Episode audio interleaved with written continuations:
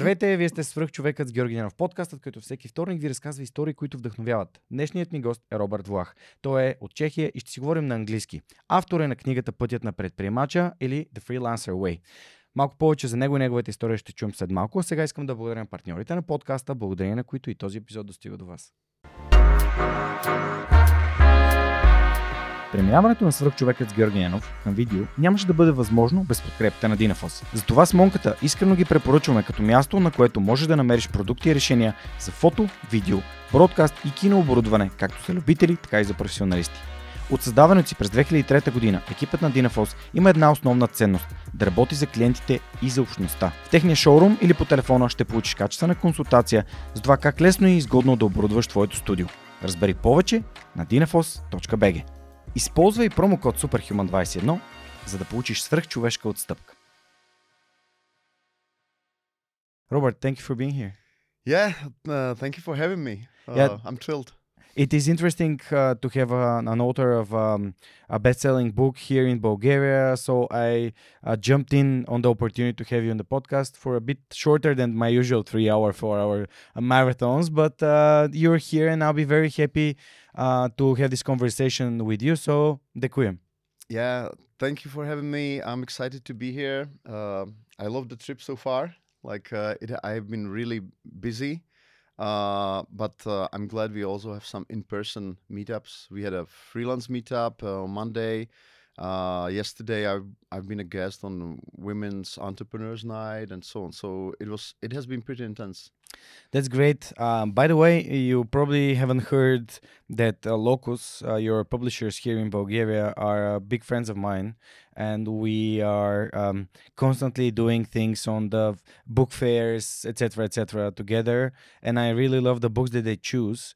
And uh, Kremena, the founder of uh, Locus Publishing, he, she was telling me about your book last year. She was like, "You need to read it. You need to read it." And now um, I'm currently uh, catching up because I didn't uh, um, have enough time to read as much as I wanted to.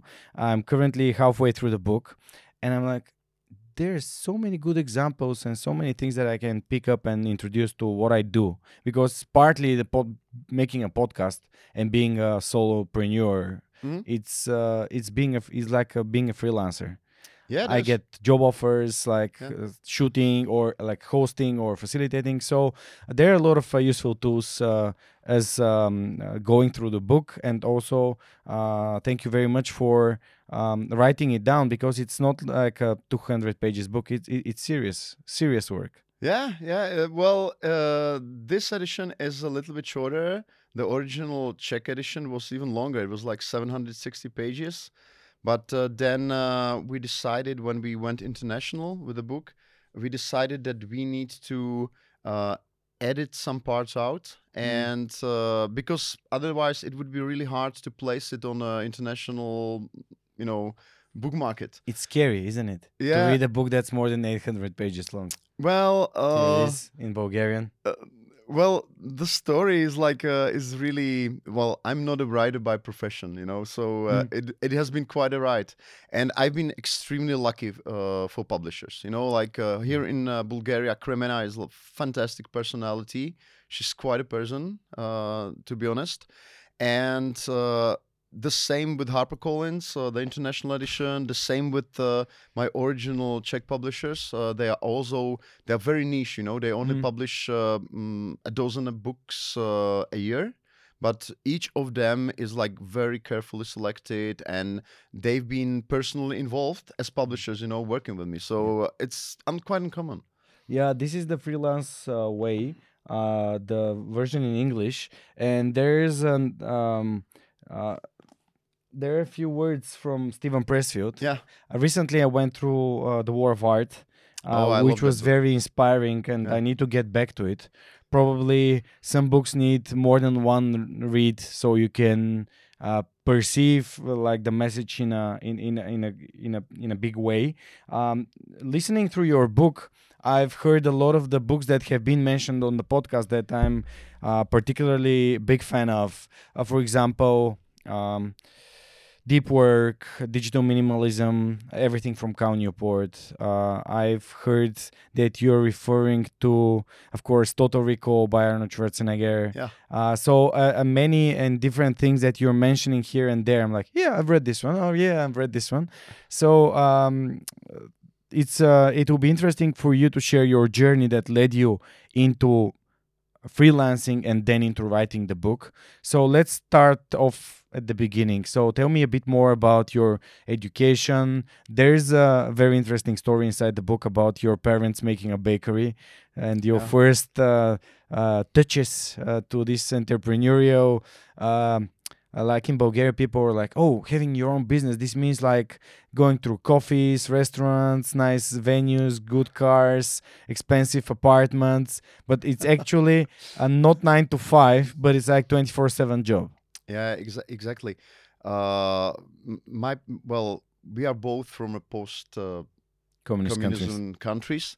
So, uh, you know, uh, my family uh, came uh, to the Czech part of Czechoslovakia from Slovakia. So they were sort of immigrants, you know. When I was two, uh, there was this uh, apartment crisis in the city because it was a booming city. It was an industrial city. I was born in Ostrava. Ostrava. Okay. And uh, uh, there were no apartments basically, so we lived like uh, a dozen people in a two two room apartment for uh, some time. I Mhm. think like two years, and uh, then my uh, granddad died. You Mhm. know, so uh, it sort of you know pushed the family uh, to gather their resources to be more you know active in you know finding some extra money whatever and my parents uh, were active enough to save uh, to do to have some savings. And when there was the velvet revolution uh, they immediately uh, thought about starting a business. So Mhm. they had this plan. They started a bakery which was like uh, this is a really demanding business you know like you need a lot of capital you need to rent a space you know but they were not really experienced nobody was experienced in running a business you know in a communist country So they were right? brave. they were bold i would say Okay. they were bold and uh, they had partners so they they shared their risk uh, with and capital with uh, another couple and uh, since this was such an intense uh, you know way of doing business uh, there was no way back. Once they Mm. bought the ovens uh, you know uh, hired people they actually had to go through the whole process uh, in order to succeed. And the result was that uh, we almost haven't seen them uh, uh, at home with my with my brother. They were constantly working. And i and i sort of you know when i saw it when i realized that this is this uh, this actually is running a business i sort of promised to myself that i will never ever be an entrepreneur that i will never ever do a business like them because uh, it just didn't make sense to earn a living by such an intense labor right Mhm. and uh, well little did i know then about freelancing you know i was studying a business school which was also highly company oriented. So it also it, it only strengthened my uh, bias against business so to say.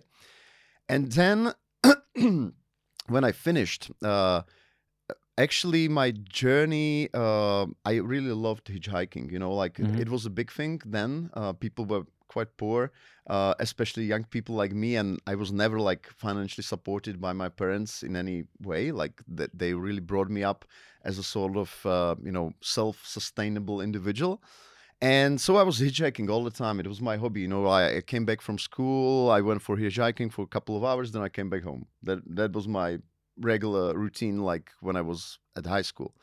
And then I sort of hitchhiked with a friend to Spain. We wanted to do some seasonal labor, uh, but we came after the season, which we didn't know where exactly it ends. And I was looking for work, and uh, I sort of uh, bumped into a uh, company that was looking for an IT guy. And I was coding since I was a kid. Like uh, I was um, excited about all these, you know, 8-bit computers. So I had my Commodore, then I had my PC, whatever, and I was coding all the time. And I realized, well, I can do this job. I mean, like, come on. So I made a contract to uh, to be a lead and only programmer on a really big project. It was a web portal, but it was late 1990s, so it was like the early era of the internet. Uh, we were all very excited about, you know, being part of this movement. It Mhm. was like so intense and it was changing the world in a way. So I totally immersed myself uh, in the gig. You know, I was working seven days a week. Uh, my own boss urged me not to go there on Sunday. Come on, guy, you have to have some free time. I didn't care. I was just, I was just totally into it. So I sort of did this project, Mhm. and after two years. I totally burned out, of course. I was 22 and I was like burned out completely. And I decided, well, I need to take ta- some time off from IT stuff. You know, I was sitting two years in front of computer. The project was done, basically, like a phase of it. And I said, well, I will probably take a year off working at a winery because uh, as I was hitchhiking to Spain, there and back, you know, I was always going through France, and we had this rare opportunities to taste some wine, to to see the mm, you know wine culture. So I was well, this is something I would like to try, and I was really young, you know, 22. So I thought, well, why not? I will learn to make a wine, to to, to do wine. So I found um, like a manual labor job uh, at a winery school near Vienna. And I worked there for um, a year, basically, like uh, nine or 10 months. And then I decided that I actually like uh, doing this uh, freelance work, this independent thing, but I would prefer to work for multiple clients. So uh, that was my big moment. I realized that I suddenly realized that I can imagine, you know, doing a business on my own, that it's feasible, that I had one client that I can go on uh, with. He was really excited about, about my work. As I said, I was like the the lead programmer there, and I didn't give up on him. Mhm. You know, we sort of went back to a project, but I, but I already stated that I would like to go more easy on it, Mhm. not to burn out again. You know, in a couple of So uh, you went back to Spain Yeah, yeah, I to your went pre- a previous couple of times. I lived in Barcelona. Mhm. Uh, it was. Which year was that? Uh, I'm sorry. Which year was that?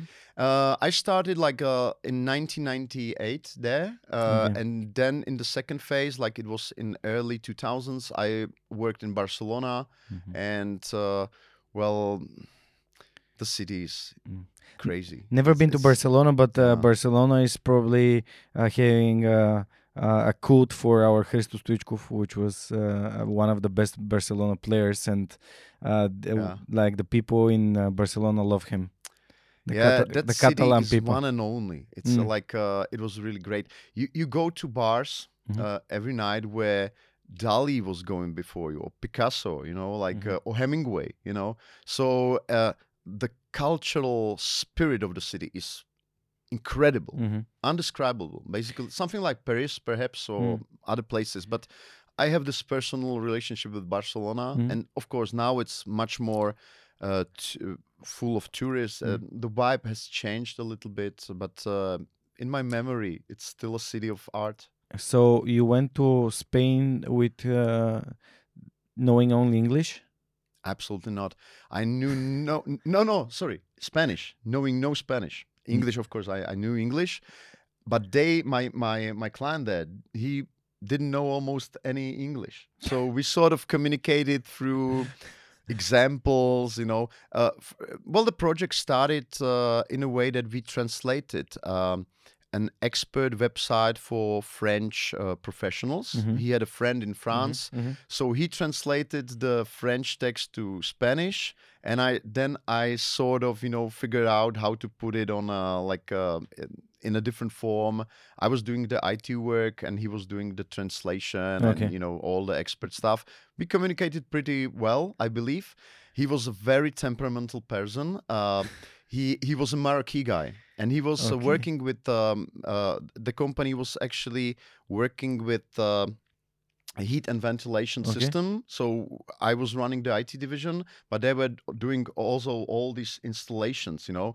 And you know, in that era, you know, there was a lot, lo- lot of like uh, shady, uh, no, gray area in business in Barcelona. For example, he told me one day that they have a client, uh, a com- sort of company that employs like 200 workers, but it's not a registered company. They were just, you know, running the operation as a sort of like Yeah. street business. You know, Yeah. It wouldn't be possible these days. Money in envelopes.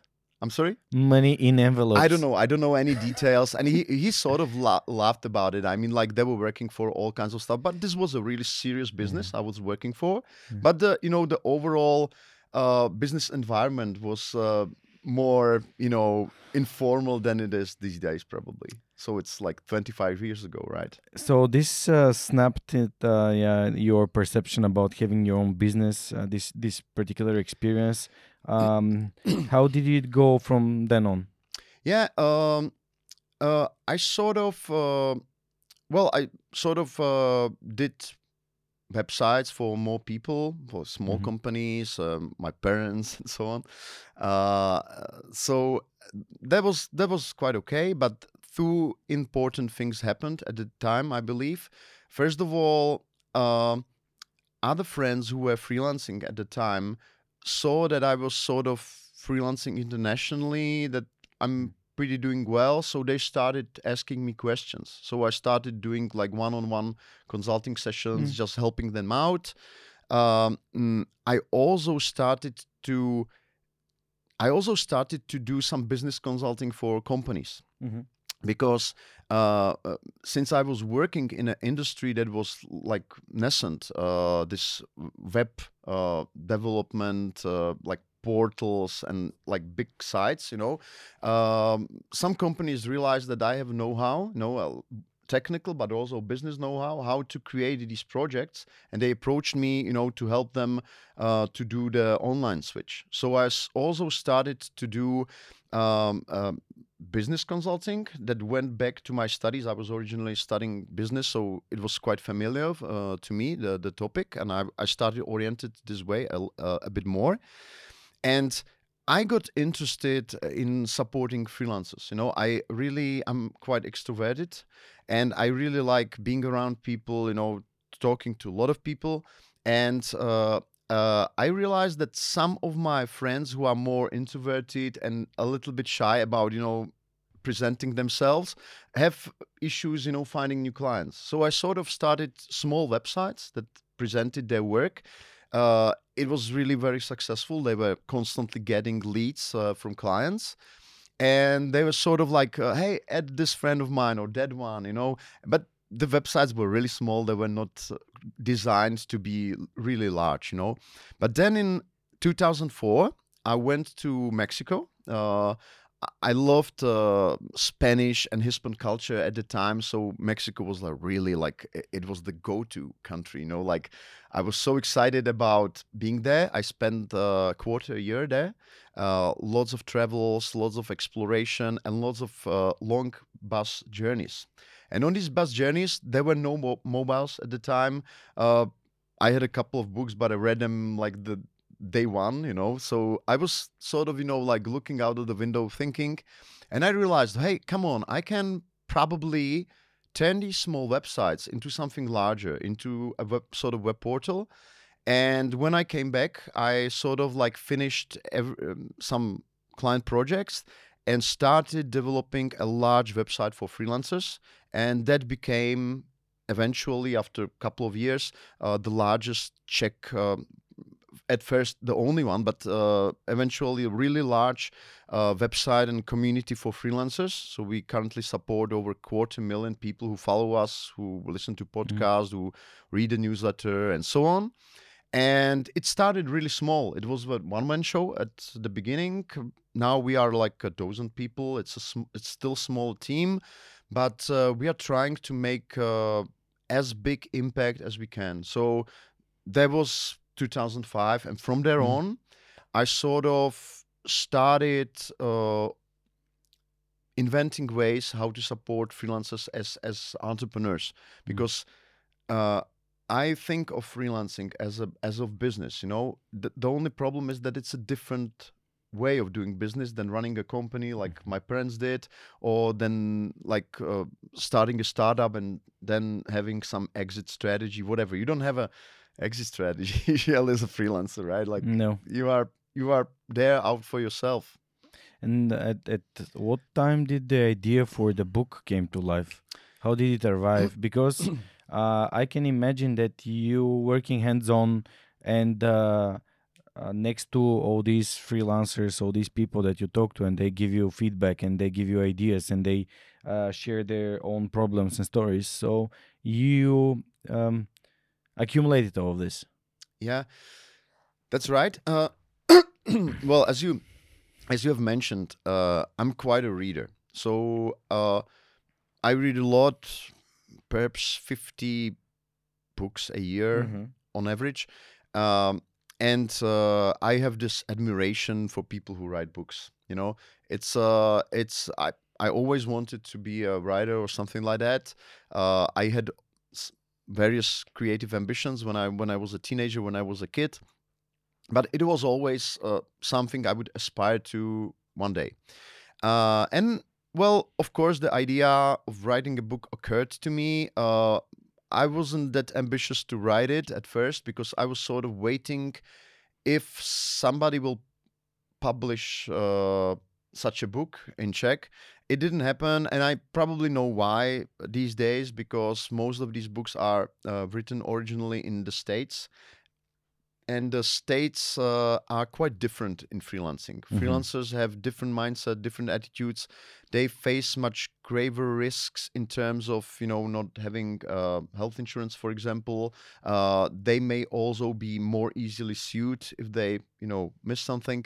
So these books for American freelancers they are quite specific to the, you know, economy Mhm. and perhaps that is why why most publishers sort of you know like opted not to publish them because it Mhm. would need uh, some sort of transposition of the know-how whatever uh, so then i realized you know after training freelancers and working with the community after a few years that probably it has to me be me right because Mhm. i was writing blog articles i was writing a lot but not books uh, and then i sort of like failed two times because I actually didn't know how to write a book. I mean, like, How can a male man fail with his book? well, you start and you And you realize that you uh that you don't know how long it should be what should be the structure you don't have the means how to produce it you know uh i wanted to write a great book you know so i'm always very ambitious in what i do so i didn't want to write just any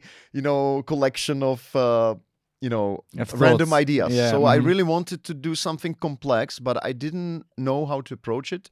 I know it sounds sort of um, ridiculous, you know, uh, but it, it is. I faced the wall of uh, um, a sort of wheel, wheel of ignorance. I just didn't know how to do it. And uh, then two things happened. First of all, I read The War of Art uh, by Steven Pressfield. That became really a pivotal moment in my artist or creator journey, I would say, because I realized that uh, for myself, at least, uh, the resistance is a real thing.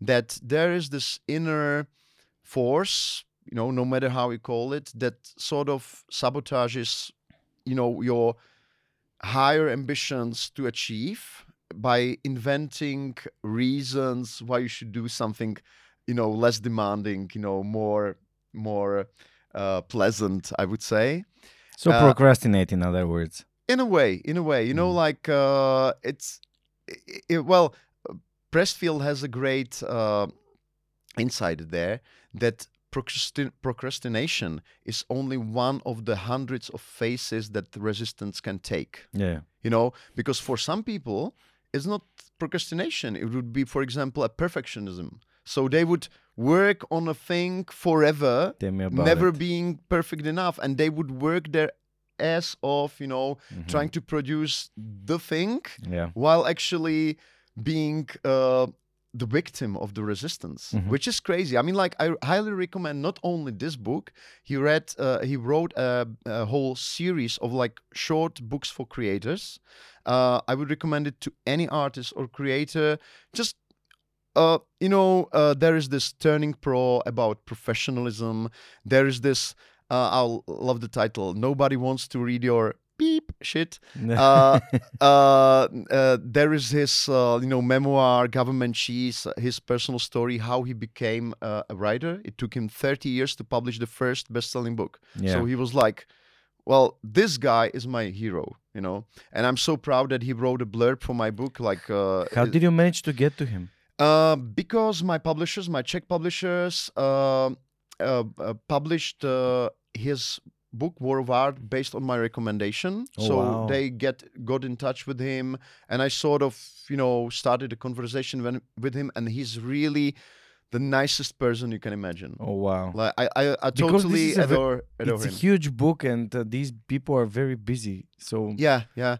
And look, uh, the more I know about the guy, the more I admire him because, like, uh, the the story he describes in Government Cheese, my story is nothing against that. I mean, Mhm. like, he uh, was working as a copywriter when he was like twenty something, Mhm, like I mhm. was, perhaps, and then he decided that he will write a big novel, novel, Mhm. right? yeah.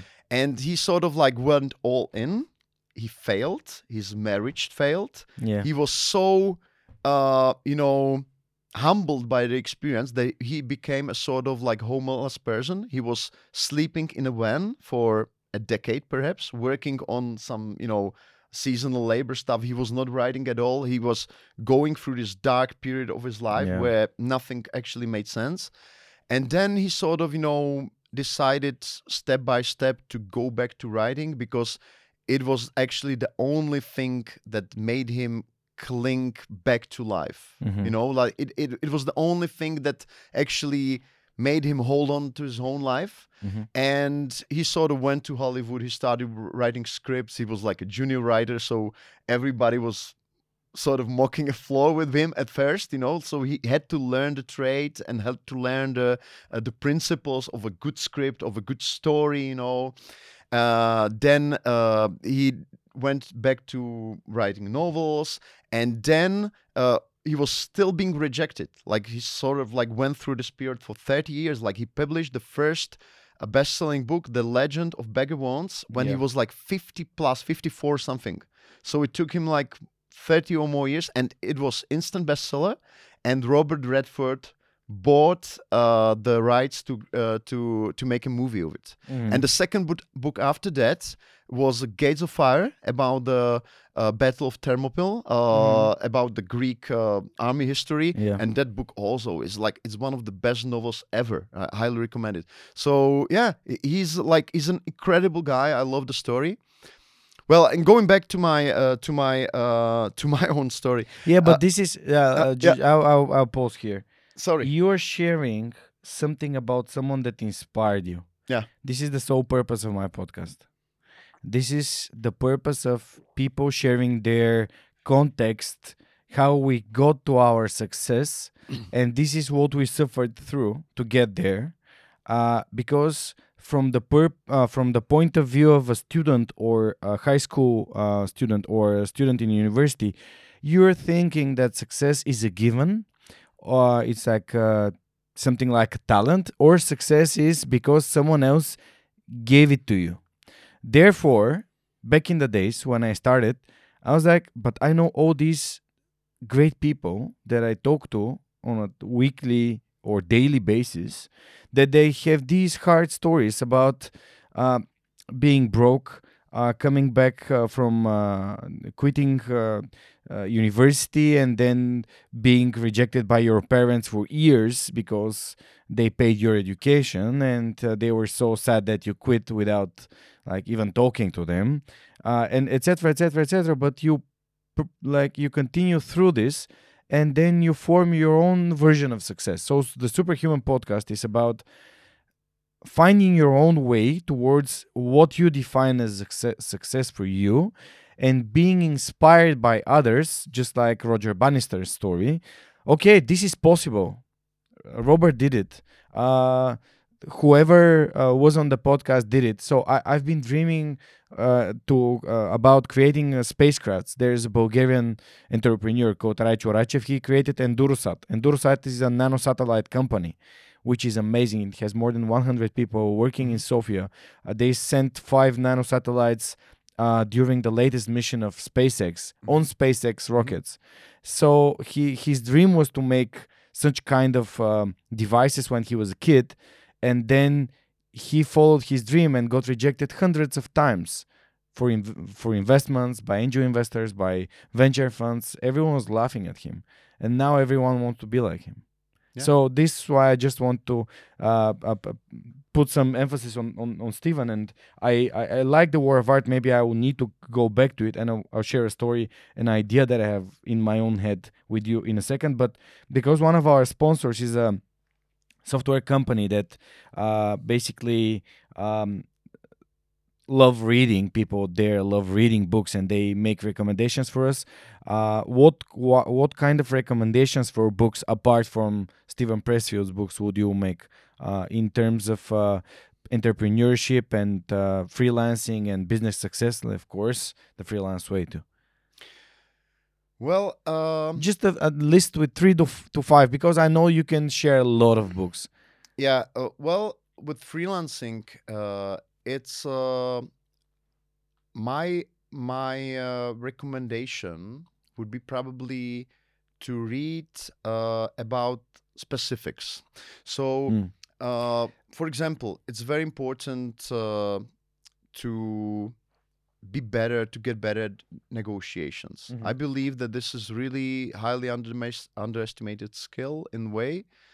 Uh, so, and actually, this is probably the only area in of freelancing where I would not only recommend to read books, but that where I would recommend to le- to read a couple of them, because uh, you know, like uh, learning to negotiate by trial and error is quite costly. Because every time you you know make uh, close a bad deal whatever it costs you dearly it may cost you dearly. Mhm. so uh, that would be the first area where I was f- where I would focus on. Um there is this uh, classic book uh, called Getting to Yes. Okay, Uh, I know it. It's it's by Fisher and Ury.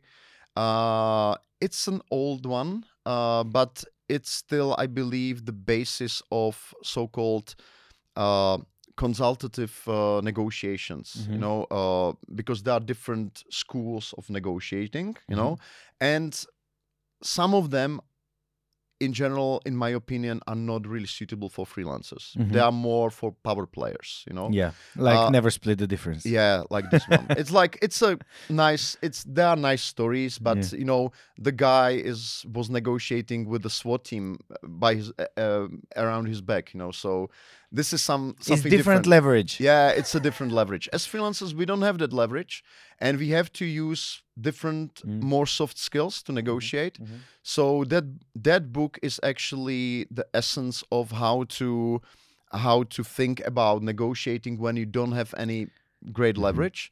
Um, there is also a great uh, uh, audio program. Uh, you, you probably know great courses, right? Uh, so uh, there is this great uh, courses lecture series called "The Art of Negotiating the Best Deal."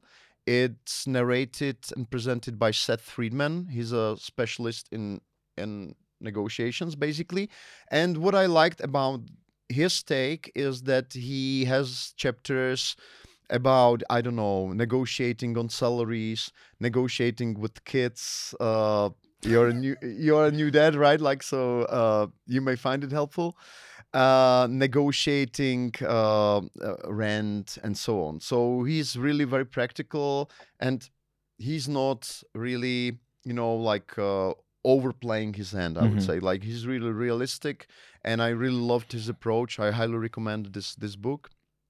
Well, um, going going on with uh, the recommendations, um, uh, I would definitely recommend reading about. Uh, well, this will sound silly, but uh, uh, I would definitely recommend reading as much as possible about longevity and about you know supporting uh, wealth, uh, health. Sorry, uh, because health, health is wealth of course uh, because for us as freelancers you know having fragile health is a really highly risky situation. Mhm. You know, like that would basically disable you to do your job.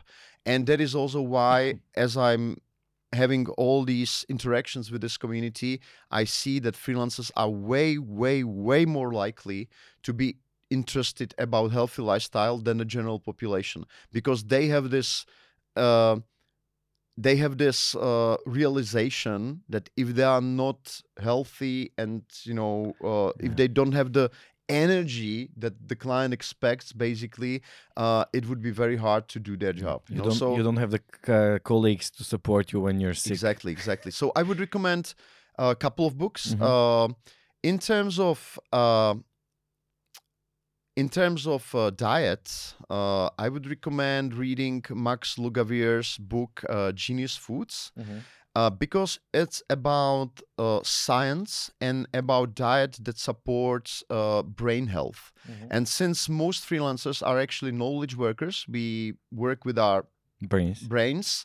Uh, it's super important, in my opinion, to Mm. know something about the chemistry uh, that supports good brain health, uh, especially for the long term, Mhm. because he's presenting in the book not only some dietary recommendations, but also the strategies how to preserve your brain in a top shape uh, Mhm. for a for a lifetime, basically. Mhm. Uh, then there are two very important books. Uh, you, you surely know about them. Uh, uh, first this uh, uh, Health Span or Life Lifespan, Lifespan. by by David Sinclair. Yeah. No. Uh, he's a famous uh, longevity scientist. And then there is this new book uh, by, by Peter Attia, uh, Outlive, which is, I would say, like the practical side of uh, David Sinclair's work. So he's recommending uh, what tests to take, uh, what prevention measures, uh, how to take care of emotional health. It's really complex and it's uh, strongly evidence based. I, I love evidence based literature. Um, uh, well, and if you want the third recommendation, that would probably be something in the in the finance or wealth management style. Management or sales? What's Uh, more important, to get more money in or to manage your money better? Well, sales uh, would be fine, but uh, as freelancers, we sell differently than companies. Yeah. So there are precious few books that would be applicable to freelancers. You know, it's like uh, uh, I don't have any, you know, like a recommendation on sales for Mhm. freelancers. Unfortunately, it's Mhm. like uh, most books there are really meant for a slightly different way of doing business. But in terms of investments, for example, I would recommend. Um, uh, where if you I- remember the author, I might help. yeah, uh, John C. Bogle is the author. He's the inventor of uh, of uh, uh, index funds. But Mhm. I'm trying to remember the title. It's the uh, yeah, the little book of common sense investing. Uh, and it's the 10th anniversary edition. It's basically his concluding book on the subject. Uh, it was published when he was like 80, perhaps. Mhm.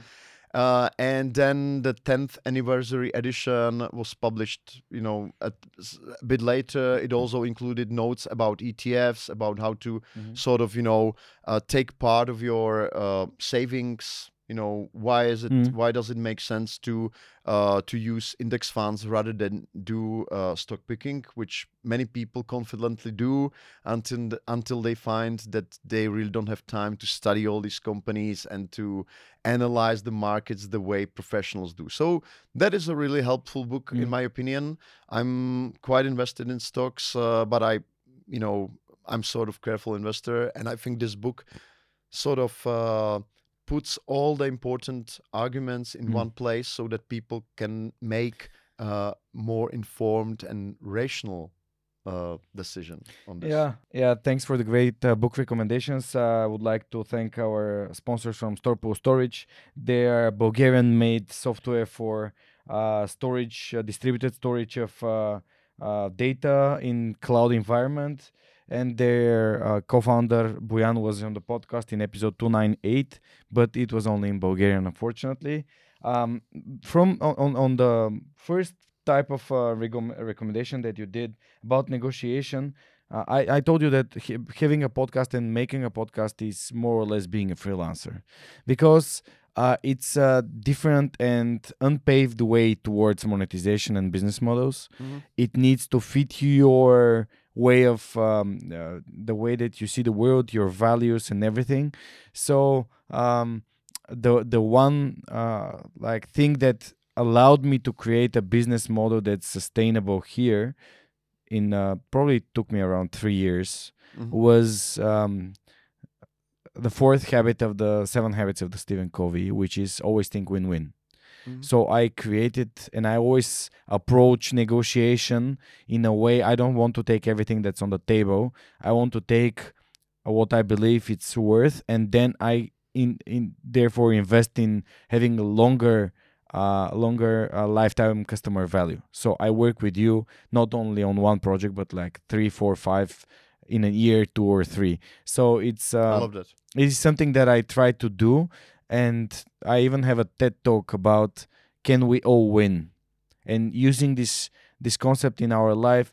Uh, I have friends of mine that help me for less of their usual payment, but I introduce them to amazing people and clients so they can have more more uh, work to be done and with the proper customers like you I said in the book uh, I, I I now remember that you we don't need to sell to anyone to everyone. We Yeah. need to sell to the to the proper customers to our customers. Like uh, my favorite uh, Seth Godin says if you're selling to everyone you're selling to no one. If you're doing it for everyone you're doing it for no one.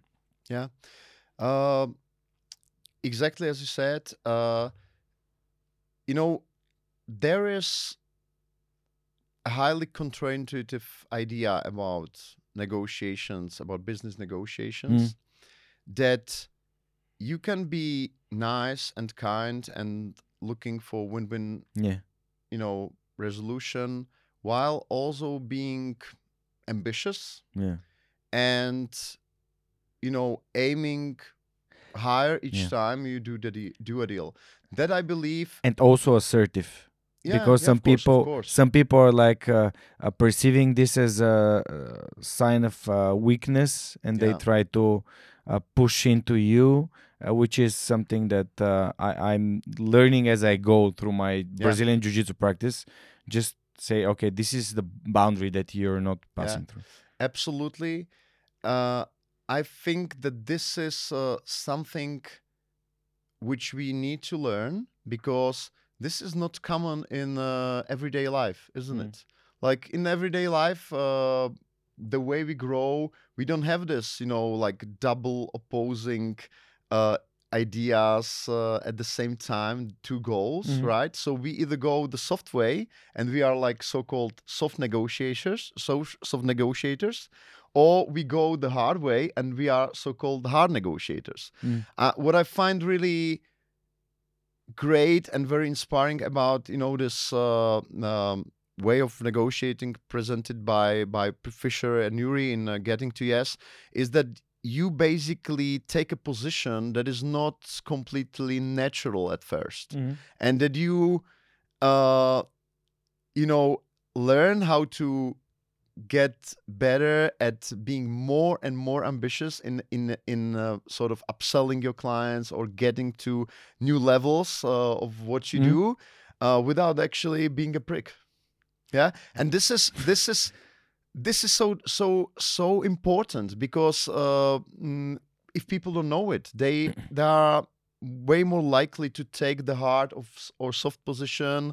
There is of course uh, there is of course a third bird i would say. Uh, my mother is one for example uh, which is a sort of like a mm, i would call them natural negotiators. So these are people who are sort of very talented in a certain way of uh, negotiating. Um, uh, so for example my mother is very talented o- o- in one-on-one negotiating. So whenever there was like a you know faulty product in our family she was the one going back to shop you know making the return.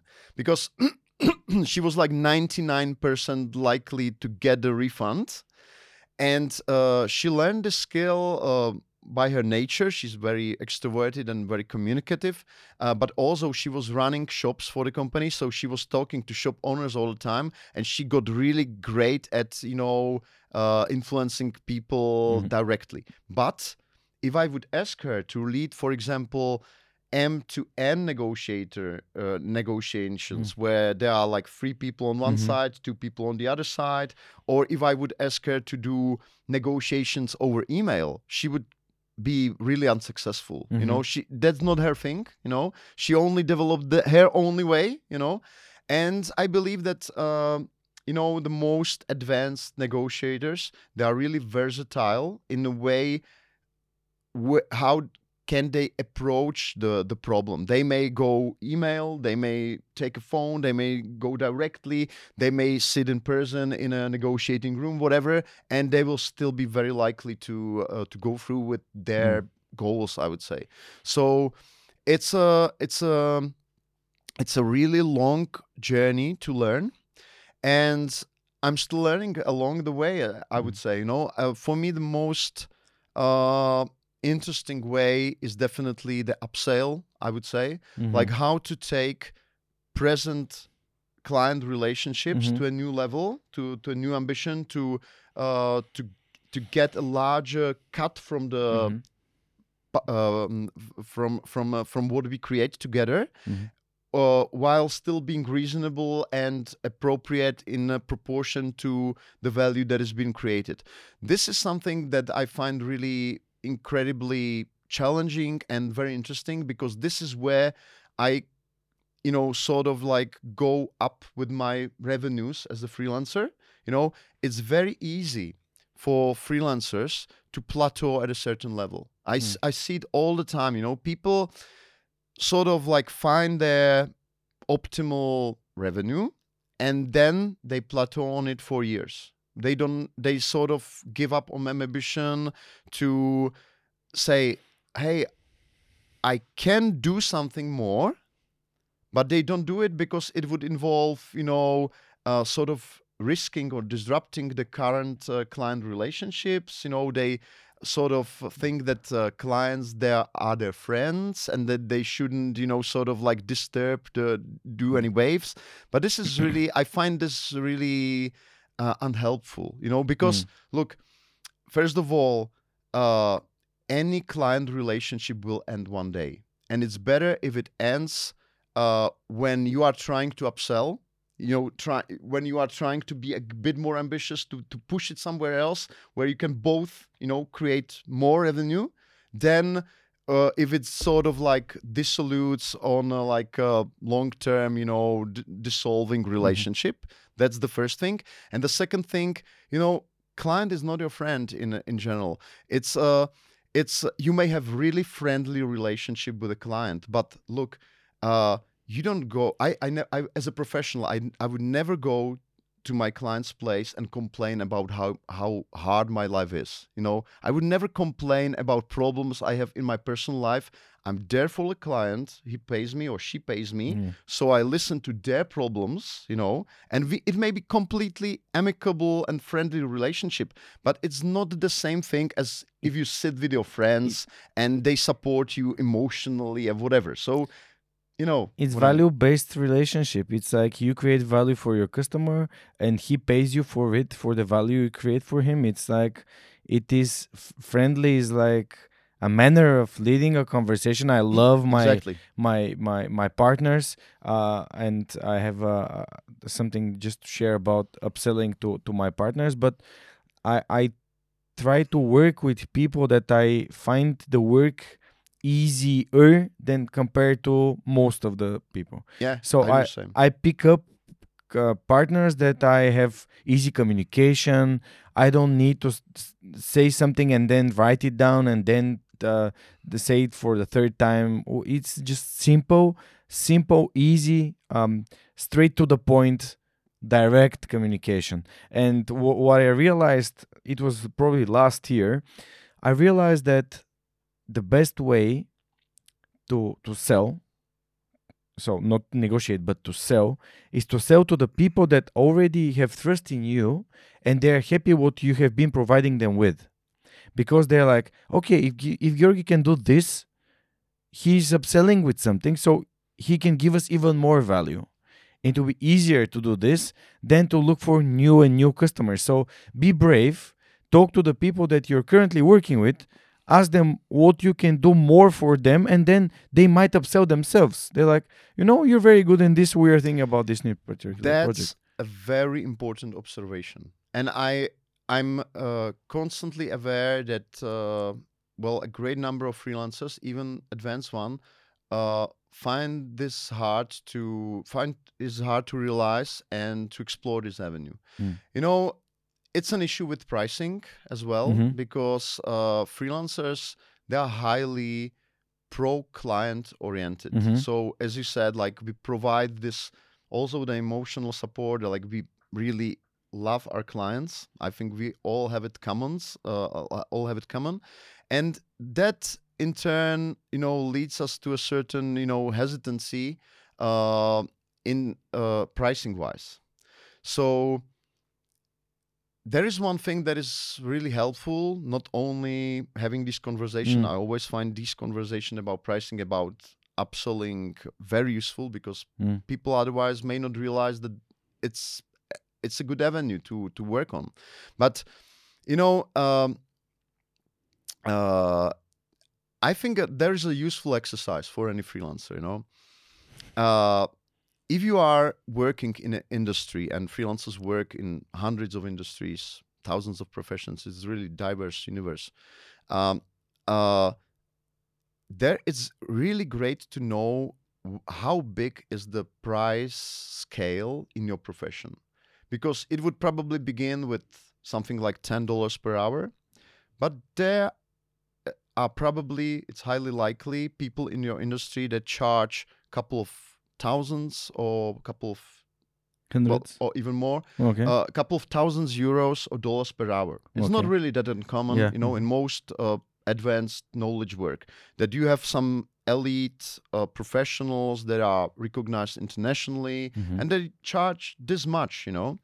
And once you realize that there is this scale and that it's not a binary option that you either belong to a poor group you know charging 10 20 30 dollars per like hour the fivers or- the you know, like to the elite group that charges, you know, like two or three thousand euros or dollars per hour of expert work, that there is this like con- uh, gradual scale, then you realize that you may do something to move along this scale. You know, this is very important. You know, people often find ways and reasons why they could not go along the Mhm, scale but this mhm. is an illusion you know you may be based in almost any western country and still climb up you know by going international by you know inventing something really new in your profession by uh, actually inventing ways how we can you know create more value for the clients and then move along you know to a to a higher grade you know? It's not the ultimate goal of course but i would still find it quite disappointing how many freelancers sort of plateau on a certain quite low price level for years without actually doing anything about it. And it's actually one of the i would say like most important things in my book that freelancers you know shouldn't be too hesitant on their pricing. You know we sort of tend we have this tendency to to fix our price for years you know and be sort of you know afraid to confront our clients with the possible price hike whatever. We invent other ways how to how to avoid it. So we overwork ourselves you know and and it has this all these chronic uh results then. So pricing is a, this conversation is, is, is very important i Yeah. believe when when talking about pricing is it a psychological issue or is like um because it uh, in my personal experience there are two things that prevented me from i need to share a story uh probably three years ago three years ago two and a half years ago at least i had a call from a very large bulgarian bank about making an online um online podcast for them, just for Sure. the people. It was on longevity, by the way. It was like Mhm. uh, being healthy, and I invited a person that's been That's on my podcast and an Yeah. expert, and um, I was uh, I was thinking how much should I charge them with? It was they they wanted something like an hour and a half, and I was thinking about I don't know 250 300 euro and i called a friend of mine that usually does identical trainings like events with such clients. And he said why? That's just not enough. It's you deserve more. And i'm like yeah but he was like yeah charge them 1000 euro. And i'm thinking no no no i won't charge them 1000 euro then I go to my uh, fiance and I, I and I tell her, and he's selling basically four times more. And I go to my fiance and say, "Listen, I was thinking about this, but I don't think I can ask them for one thousand euro for for the event." and she's like, "Why?" But if you don't ask them, you you always stuck you plateau on this price, and you always say this price. You won't learn anything new if you're not if you don't try something new. Like, yeah. And then I talk to my uh, psychotherapist. I do this for I've been visiting him for probably around three and three years or four, and he's asking me, okay, wh- what do you imagine to happen if you say one thousand euro to the person that's expecting your offer, like send them an email and say, and then I was like, yeah, they will probably think that I'm uh, uh, greedy, and he's asking me this question, how can someone put you like a moral label, like how can you put on yourself a moral label from someone that you don't know? Like can you imagine what will happen? Try to put yourself in his shoes or her shoes and read the email and what would you do? And i imagine being this lady in an office in a like in a bank uh, receiving an email about like me saying hey i would love to do this event. I'll invite this guest and it will be like 1000 euro. And she's like ah this is just a bit ab- above our budget. And i'm like oh my god it's that simple. I mean if they say it's too much they'll just say it's above our budget. Can we do something? One year later i have a invitation from the same customer to uh, do a in-person events. And i'm thinking okay how much should i say? I would say uh, it, it was probably uh, an hour hour and a half but in person it's not that much of my thing. I was like okay i'm going to offer them uh, 750 euro for one event for like two hours just to be there and uh, to share a story ins- inspiring. It was uh, like short keynote. And i i send the email and they and then i receive an email back yeah this is a bit above, above our budget. I'm like okay. I make like 25% discount something like this It's 30% discount. I do like 600 euro instead of 750 and she's like yeah that's perfect perfect let's do it. And one week before the event she calls and said listen we need to do a second event. I'm like yeah no worries. Same price? She was like yeah. So instead of getting 750 i got uh, uh 1200 because i basically was able to step down to match something that they wanted me to not to match my internal uh, uh like uh, belief limiting belief Yeah. so we are that's why i'm asking we are way too much in our into our own hand, he- heads Mhm. and external viewpoint like therapists helps a lot Uh, that's a great story because it's so practical. It's uh, it show it shows exactly how it is in life. Mm. Uh, I have a couple of notes to that. Uh, First of all, of course, that pricing is heavily based in our psychology, and I would say if you are if you are about to get uh, I, I don't mean you but in general Mm-mm. if you are about to get uh, better in pricing, you know, the single most important rule is to do the pricing. I mean, like, play with the price so that you know exactly what your price elasticity and even more importantly, what your pricing power is. Mhm. You know, there's this uh, concept uh, popularized by by Warren Buffett uh, called pricing power Mhm. uh, which means in essence what is your capacity to raise price without uh, losing your clients for for the competition you know so Mm. if you have a great pricing power it means that you may rise raise i don't know like 100% for example without actually losing any clients if you have a low Mm-hmm. pricing power it means that uh, as warren buffett says you you need to have a prayer session every time you raise your price by 10% or something like that you know? And he, he's also famous for uh, for saying that apple is a fantastic company because they may raise the price any way they like and people still buy their products by the way. It's i, I love that quote because uh, it's it's true. And uh, so we also have this pricing power Mhm. as freelancers. Mhm. the problem is that if people have a fixed price for ages, they don't they don't have a clue what their real pricing power is. Mhm. You only find out like what's your what's the like a top price you may Yeah. be asking by actually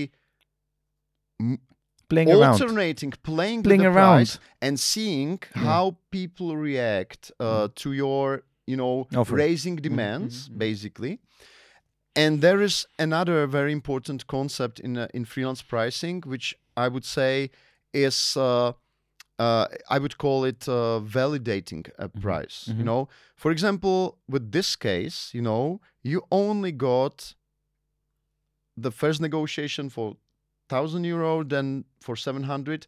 These are only these are only two data points. Yeah. So this is like highly unreliable. It's only one client. So it doesn't actually tell you what your real pricing power is because this client may be uh, really low on budget or really conservative in willing to they may they may have a department you know that tells them like how many Mhm. can they pay. So your goal in general is to get as much of these data points you know as possible. And then you see very important thing that if you are for example constantly asking you know uh i don't know 1500 euros for a talk and you are con- constantly getting uh, accepted then you know this is validated level of my pricing and i'm completely confident without actually feeling greedy as or whatever because this is you know where this comes from. Like they will think i'm uh, greedy. I mean like, this comes from uncertainty Yeah. because if you would be selling at this price normally and you would have validated that price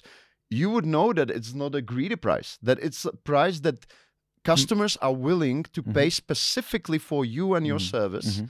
so my general, you know, observation here would be that freelancers, if they don't play with the price, if they don't touch their price offer often, they may be actually leaving uh, money lying on the street Mhm. Without realizing that their pricing power would allow them to double or triple their rate with with some effort, of course, because Mhm. you need to sort of, you know, like um, sort of exchange some clients for new ones, possibly. You know, like if you are charging more, you sort of attract people who seek from seek a high quality in Mhm. service, whatever. But uh, you know, this is very important. Uh, actually, if you don't touch your price often, you live in an uncertain pricing uh, superposition. You don't know what the what the real possibility is. Yeah. No, uh, I'm currently charging uh, for like one hour of work something like twelve hundred euros. Yeah. For And- consultancy. Yeah, for consultancy.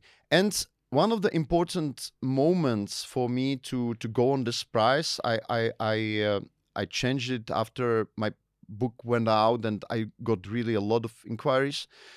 Was that I f- uh, find out found it out by talking to industry colleagues who are more senior than I am that there are people in our industry who charge five thousand euros per hour, three thousand euros per hour. They work in London, whatever, and it's common. Like if you find clients for this price, you know, and you sell the time at this level, who can tell that you are greedy or whatever? I mean, like Yeah. the client wants you, he's willing to pay or she's willing to pay, and that's about it. I mean, like, uh, it's a free market. yeah, it's a free market. You position yourself like where you want to be, but you also need to uh, keep your ego in check Yeah. because this is another end of the spectrum because spectrum is the the the, the, the whole concept of uh, looking at things uh, like a spectrum helped me so much to make better decisions Exactly. I can lower my price for some organizations, uh, and I can have higher price for others. For example, people are calling me from high school or from some university,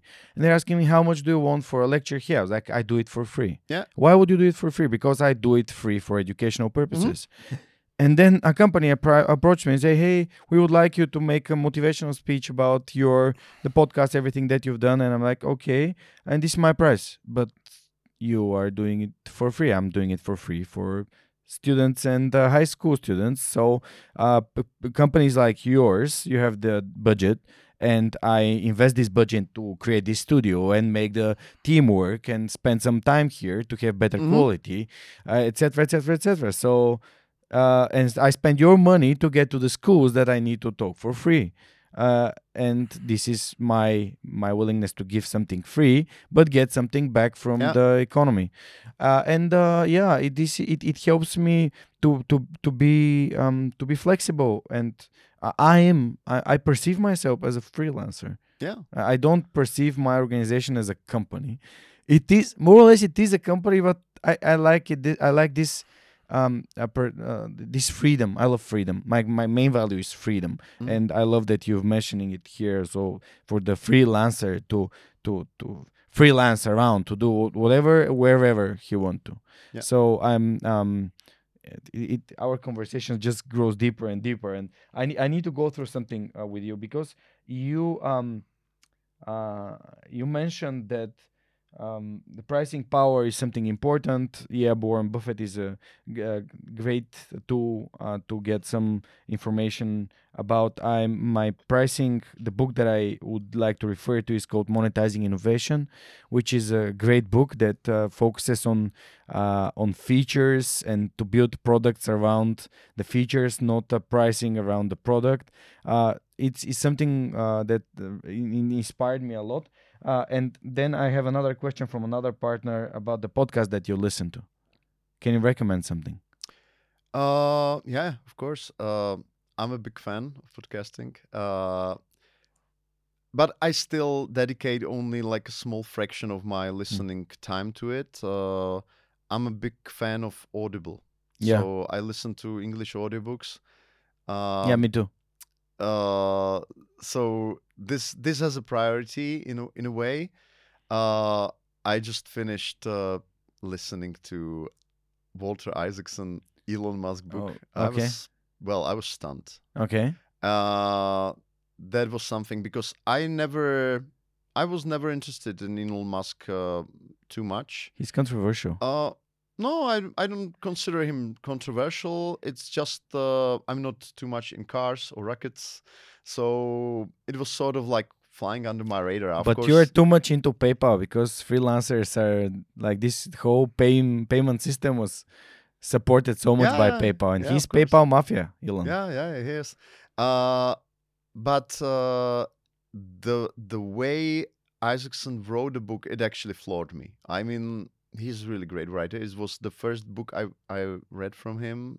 That was something. He's the best biographist in in the states, I believe. Yeah, um, since I was so disappointed with the latest Michael Lewis uh, book about Sam Bankman-Fried and FTX downfall, uh, I believe so because uh, mm, formally I would say that Michael Lewis is the best. Okay. He's like uh, he was my really like top uh, favorites. Uh, if you read Flash Boys or No. something like that or Boomerang, like he's a really I I believe he's really like a top nonfiction writer out there in in states currently. But uh, the Bankman Fried book was really like he was sort of apologetic about the guy, and I and I really hated it because I think he's a fraud. But uh, I'll Uh, I'll recommend Mark Manson because uh, I believe he is the best nonfiction writer currently in the states. all right, thank you. Have you read the Will's biography? No, Will Smith? no, no, no. Go ahead. No, I. and I then you didn't. can go through the subtle art of not giving a fuck. But I'm grateful for the recommendation because it's so hard to find new authors. Once I know that the author is good, of course, He that's a is- different. I believe that he's amazing, but this is my personal view. Um, and, but I also read uh, fiction, of Yeah. course, uh, a lot. But going back to your podcast, uh, mm, I think I won't surprise you uh, with with my with my tips. Uh, uh, my first uh, and highest recommendation would probably go to Huberman Lab, Mhm. Andrew Huberman Yeah.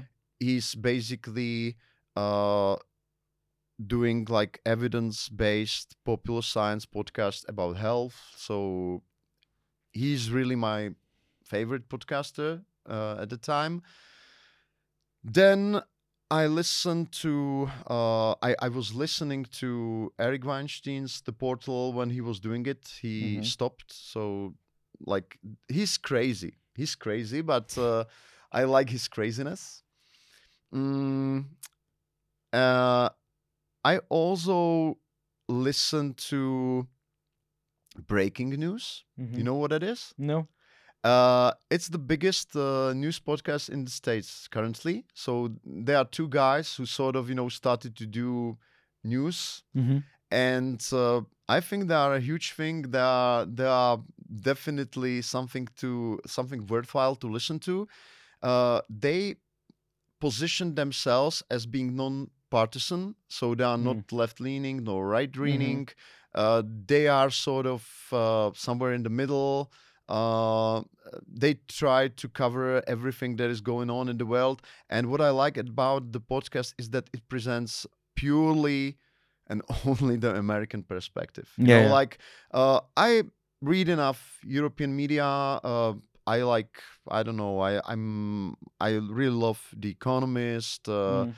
Financial Times, whatever whatever Politico. But uh, you know, this is all like the. Uh, especially the Economist is like really European view, in my opinion.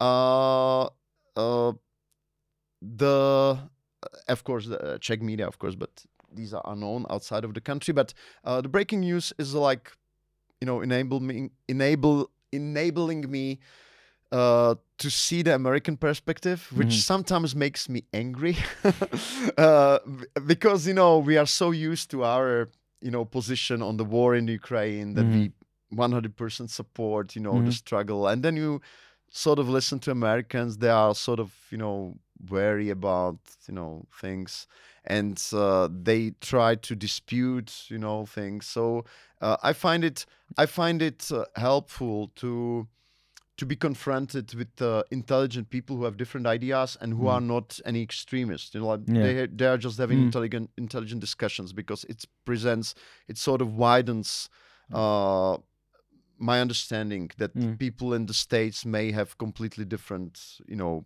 points of view and and this is helpful.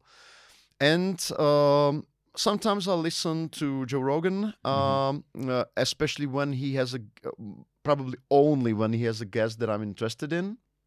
Uh, uh, we have podcasts as well, and he I find him I find him uh, also crazy. Like he's really like uh, for conspirations and so on, but uh, he trusts he believes in UFOs and stuff. I, I would never uh, consider this to be really realistic, but I find him interesting in uh, the way he conducts his podcast. You know, like uh, because we also have one, and I and I believe that uh, he made me way less formal.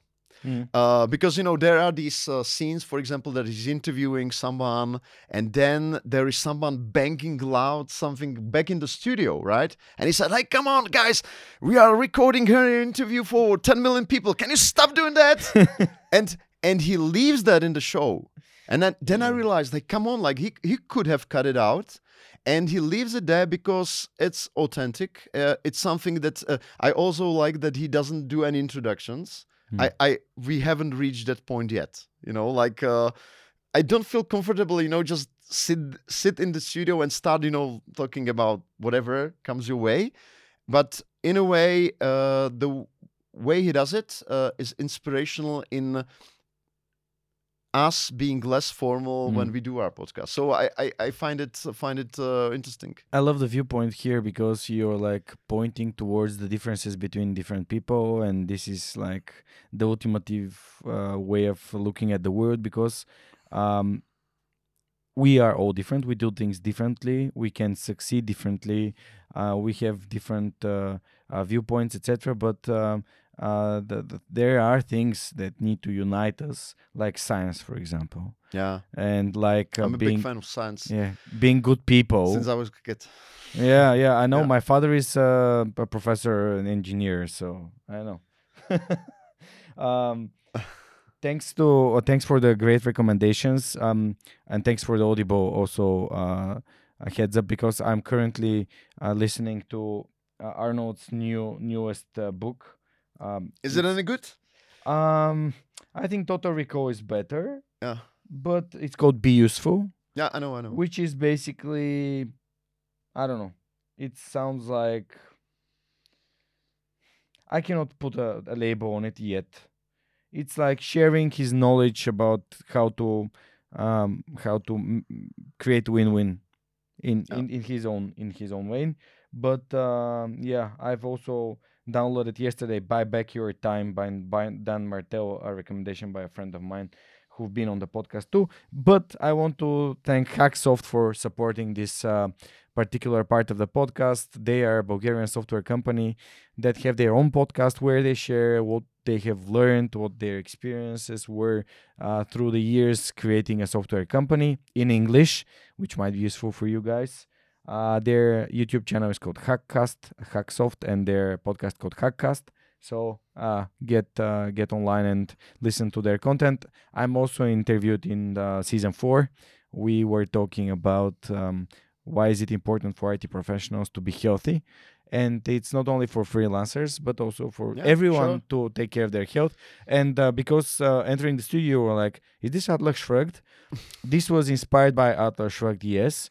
And I wanted the Atlas to be strong, to have this aura being strong, not being like Sisyphus, like being uh like the, the rock being so heavy that he cannot like push it. Yeah. And because I believe that we carry uh we we carry the strength, we ca- carry the uh, internal ability to make uh, the change, to handle challenges, and to um, have all the solutions in our own hands. So that's why I wanted a very strong uh, atlas here.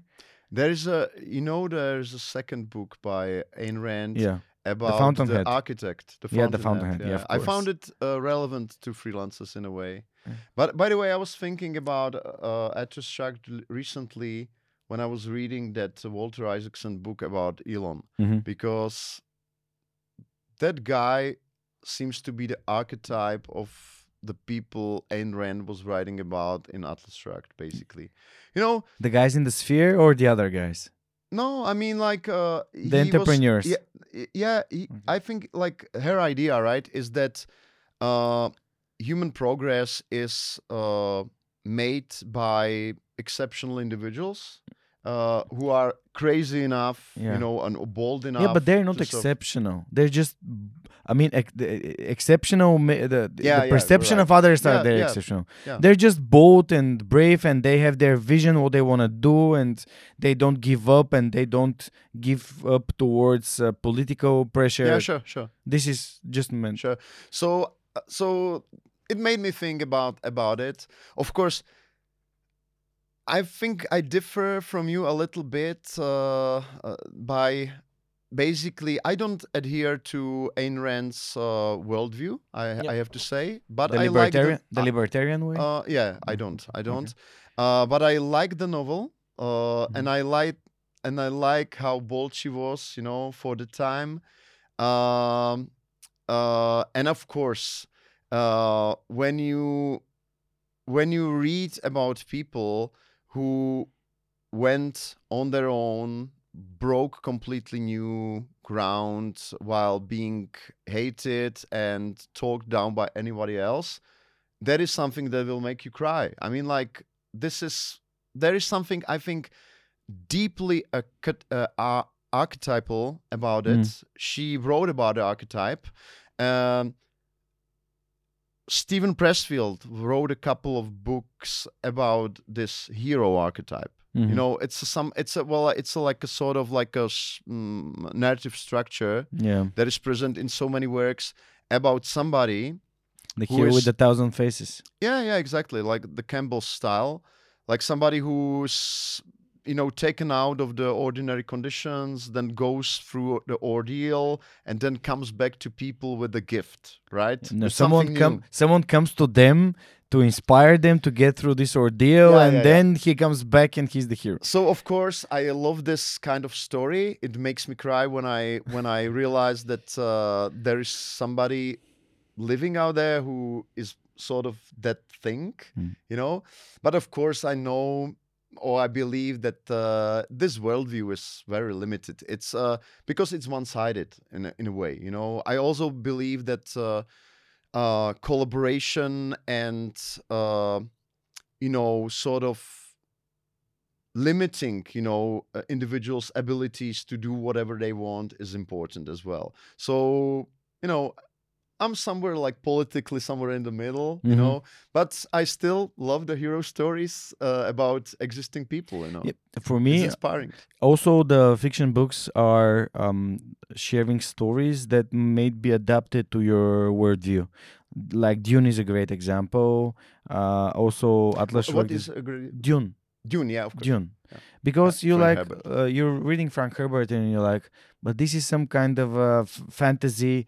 It, it try to recognize yourself somewhere there. The situations that you face, uh, like the the hard, the hardships, anything, and you might be like, this is a very interesting like point of view towards the, this particular question. I started talking about Atlas because uh, when I started the podcast, my first guest was my my health mentor, uh, Lazar, who helped me get uh, get in uh, good shape when I was 27, 8, Mhm. 9, and then I from there on it uh, I was unstoppable. I just changed my environment, changed everything that I did, and it it came into the podcast. And in the beginning, you said something like, "You need to start." Uh, in order to get better, not to procrastinate, not not to get into perfectionism, I started my podcast with an iPad, Mhm. and I did 200 episodes with an iPad, and everyone else was like, "This is impossible. No one is going to listen to it. No one is going to um, uh, hear 45 one-hour discussions, 45 minutes, one-hour discussions."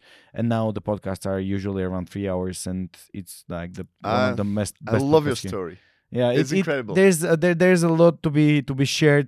Hopefully, next time you're in Sofia, we have more time yeah over lunch or uh, something so I can share because there's so much more about it. Like the lessons that I've learned, I have so many people supporting me. Like I have Patreons, I have companies that support me, I have people that are in my team. I'm building an organization that's like a small media that creates all this. And uh, I'm learning as I go. I'm learning as I go. And Mhm. everyone was like, uh, "When you're going to do the tools, f- tools for Titans uh, version of the Superhuman podcast?" I'm like, wait a minute i'm not ready to write books i'm not i'm not tim ferriss material yet uh, so next question would be for the importance of a website for a freelancer because uh, one of the best hosting companies in bulgaria and on the balkans is supporting the podcast and they would like to help uh, not only freelancers generally people that want to have their own entrepreneurial journey or a course or anything to have their own website so what's the importance of having a website nowadays yeah robert Um, I would start addressing this from a slightly different perspective. Uh, if you are a freelancer Mm. and you have never thought of, you know, this area, Mhm. try to find out what your digital footprint is. I mean, like, try to Google yourself up mm-hmm. like put your name in google and see what are the top 10 results uh, that present you and your work because website is only one link there Mm. right but there are nine other results so with freelancers it's more about being findable Mm-hmm. and being being trustworthy when people scan your digital footprint somehow so it's not only about a website it's about your social profiles it's about your youtube channel it's about your Mm. i don't know like uh, your listings on several freelance platforms for example um, each of these should somehow you know tell the story who you are in a consistent and trans- trustworthy way. So at the first glance i would sort of you know f- think about it in a more broad sense. Uh, website i believe is very useful uh, especially if you have a domain uh, that is that you can put anywhere um, in a, in the footer of your email on your business card if you have any. I don't have one. Uh, or Me or- neither. yeah of course. It's like this is this is uh, something totally uh, optional for a freelancer right? But only in europe. I was told that uh, for freelancers in asia or southeast asia it's quite mandatory. So there are differences but this is almost a joke but uh, yeah i was told about by a friend who is doing uh, business in china and uh, southeast asia that if he goes to a business meeting somewhere there that not only he's expected to have a business card, but when he's given a business card from a senior, he's supposed to read it, you know, comment on the paper, whatever. It's just part of the small talk. So he was uh, a little bit funny about it, but uh, yeah, Cultural differences. yeah, there are, there are culture differences. But anyway, uh, um, I'm running uh, two freelance platforms where people can have uh, open profile. So it means that uh, uh, all the contact details are published there. Mhm. So uh, anyone can contact these freelancers directly, and uh, quite a big number of our members doesn't have a personal website. They only use the profile, and they have a, a domain alias uh, redirected to it, and it's enough for them because Mhm. it's well findable. It makes sense. So my general recommendation would be that uh, there are basically uh, three good uh, ways how to approach your having a website. Mhm. First of first level would be a single page presentation. It may be on your own domain, you know, is like a single website, single page website, or it may be in some, you know, quality uh, freelance platform. And then you would like put everything by yourself, perhaps a price list or a current price, uh, your bio, your your professional highlights, uh, offering of Mm. your services, whatever you think is important to have there, uh, because each of us has different needs uh, for presenting ourselves. And not everybody wants to have a public price list, for example. I use it as a s- sort of filter. It Mhm. filters out uh, the inquiries that would be irrelevant due to price expectations difference. So uh, there are different ways how to put the one single page together. Uh, that would be one great way. So having a, like a single page with up to date information with your picture as a freelancer. Picture is way more important than a logo because clients relate to us as individuals, right? Faces, names. And there is this great quote by graphic designer Jan Tipman, uh, who works in Prague. Uh, I love this quote because it's also sort of counterintuitive. He said, uh, If I put my picture on a website, people who approach me are sympathetic to me. So I instantly like them. And it's, you know, it's a two way street, you know. There is something in the face and in the way we uh, look that attracts people who are sort of on a similar wavelength, perhaps. Uh, it also um, relates to the clothes we are wearing, you know, like if I would go uh, full jacket, you know, and a tie and whatever, I would be somebody else, then probably I am because I'm quite informal. Um, uh, so all of these elements like make sense. Uh, great copy of as well, of course. If you're not a copywriter, hire one. Uh, then the second level, which is quite interesting, is about content. Mm. So having a content website, uh, I mean a blog or like a podcast, something like where you publish something valuable, then there is like a, a sort of paradox, you know, like uh, friends of mine who are highly professional in creating websites and who some of them are even involved in uh, running search engines Mhm. they have this also counterintuitive insight that uh, regular users they don't care that much about how websites look if they contain highly valuable content. So Same for podcasts. yeah. So so so the recommendation there would be if you have something important to share and you are willing to master the form because each form has a different needs so from the creator. Uh, you may start with a WordPress website, whatever on your own domain. Just put the content out there. You know, like work uh, on it, and it will compensate for you know not looking too great, but because people people will like it and people will find it because of its value. You know, Yeah. so make it readable, make it usable, but don't be concerned that much about you know uh, not spending uh, dozens of thousands of euros for uh, creating the website. And then there is a third level, which I would call like a fully professional website created by professionals. This is usually useful for people who are way more ahead on their professional and freelance journey. These are people who are, I would say, like top earners who may spend, mm, I, I don't know, like Thousands. t- thousands of euros or 10,000 euros for a website. And then these websites tend to be more complex. They they may contain, I don't know, like a, a glossary of terms. They may contain uh, various sections. You know, they often involve some uh, um, uh, data architecture, how to Mm. pull all these sections together, and they usually require professional support because people usually who are not web designers wouldn't be able to put it all together neatly. So th- this would be the third level. So this would be my third recommendation. But of course, social media are, mm, um, are very important for most freelancers.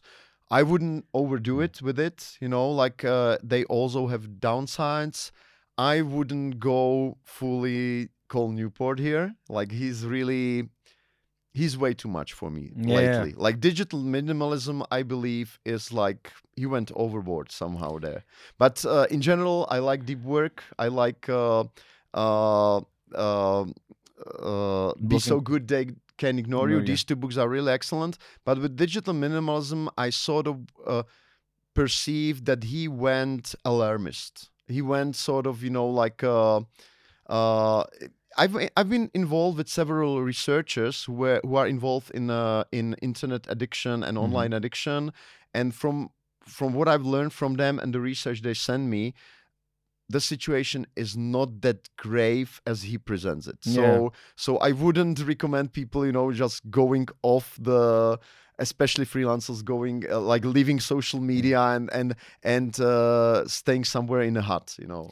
Yeah, what what I would like to say here is um, people often ask me how do you create a business model, how do you monetize podcast, and you don't monetize the podcast, you you monetize your audience.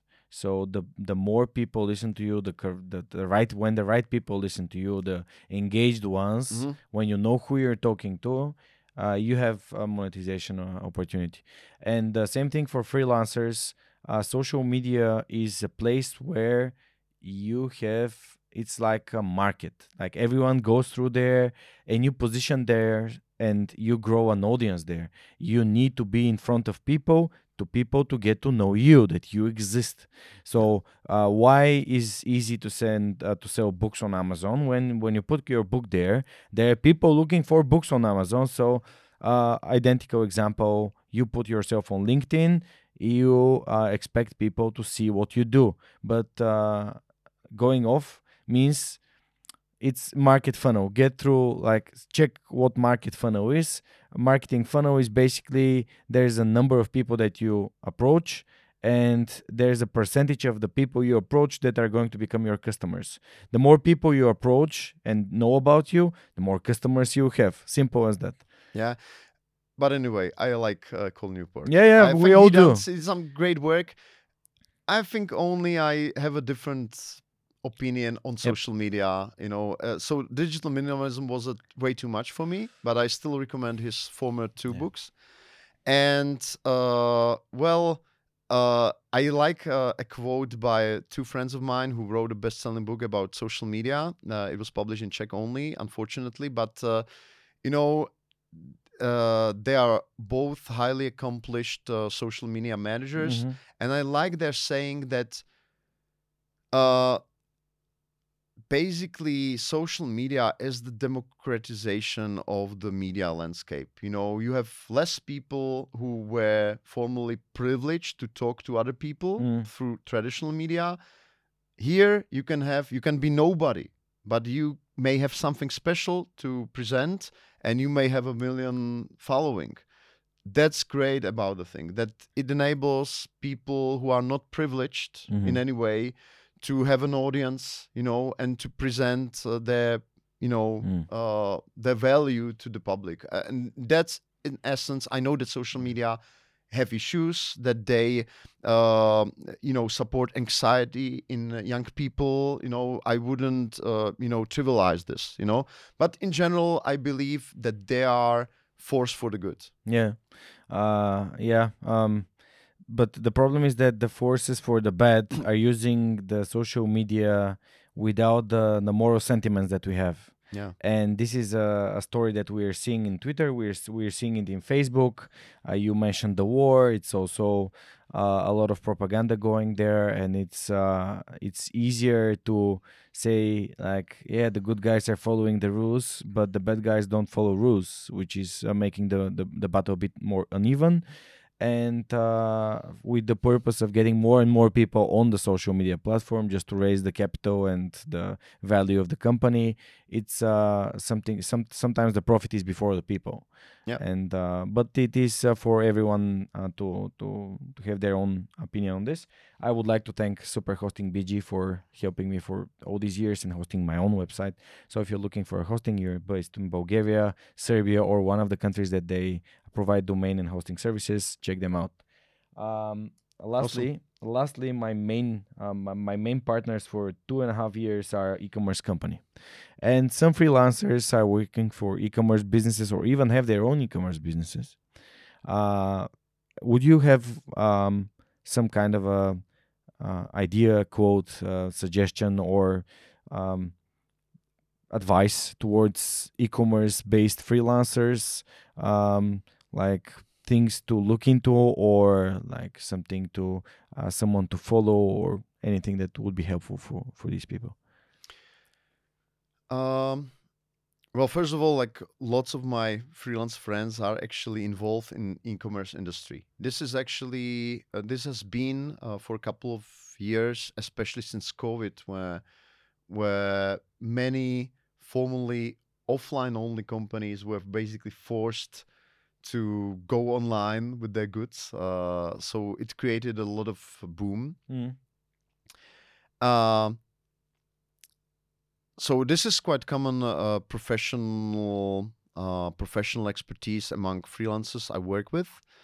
Um, as for the as for the resources, well, uh, I have a friend who who is organizing the probably the best uh, European conference on Europe on uh, digital marketing, and he Mhm. has a lot of uh, a lot of uh, good content there. So uh, check out Marketing Festival. Mm-hmm. It's like they all they also have uh, online content, but he's really great at getting uh, world class speakers to Prague and Brno. It's an international conference, Mm-hmm. so that would be probably uh, uh, a shout out to In- Indra Faborsky, who is the person behind it. Mhm.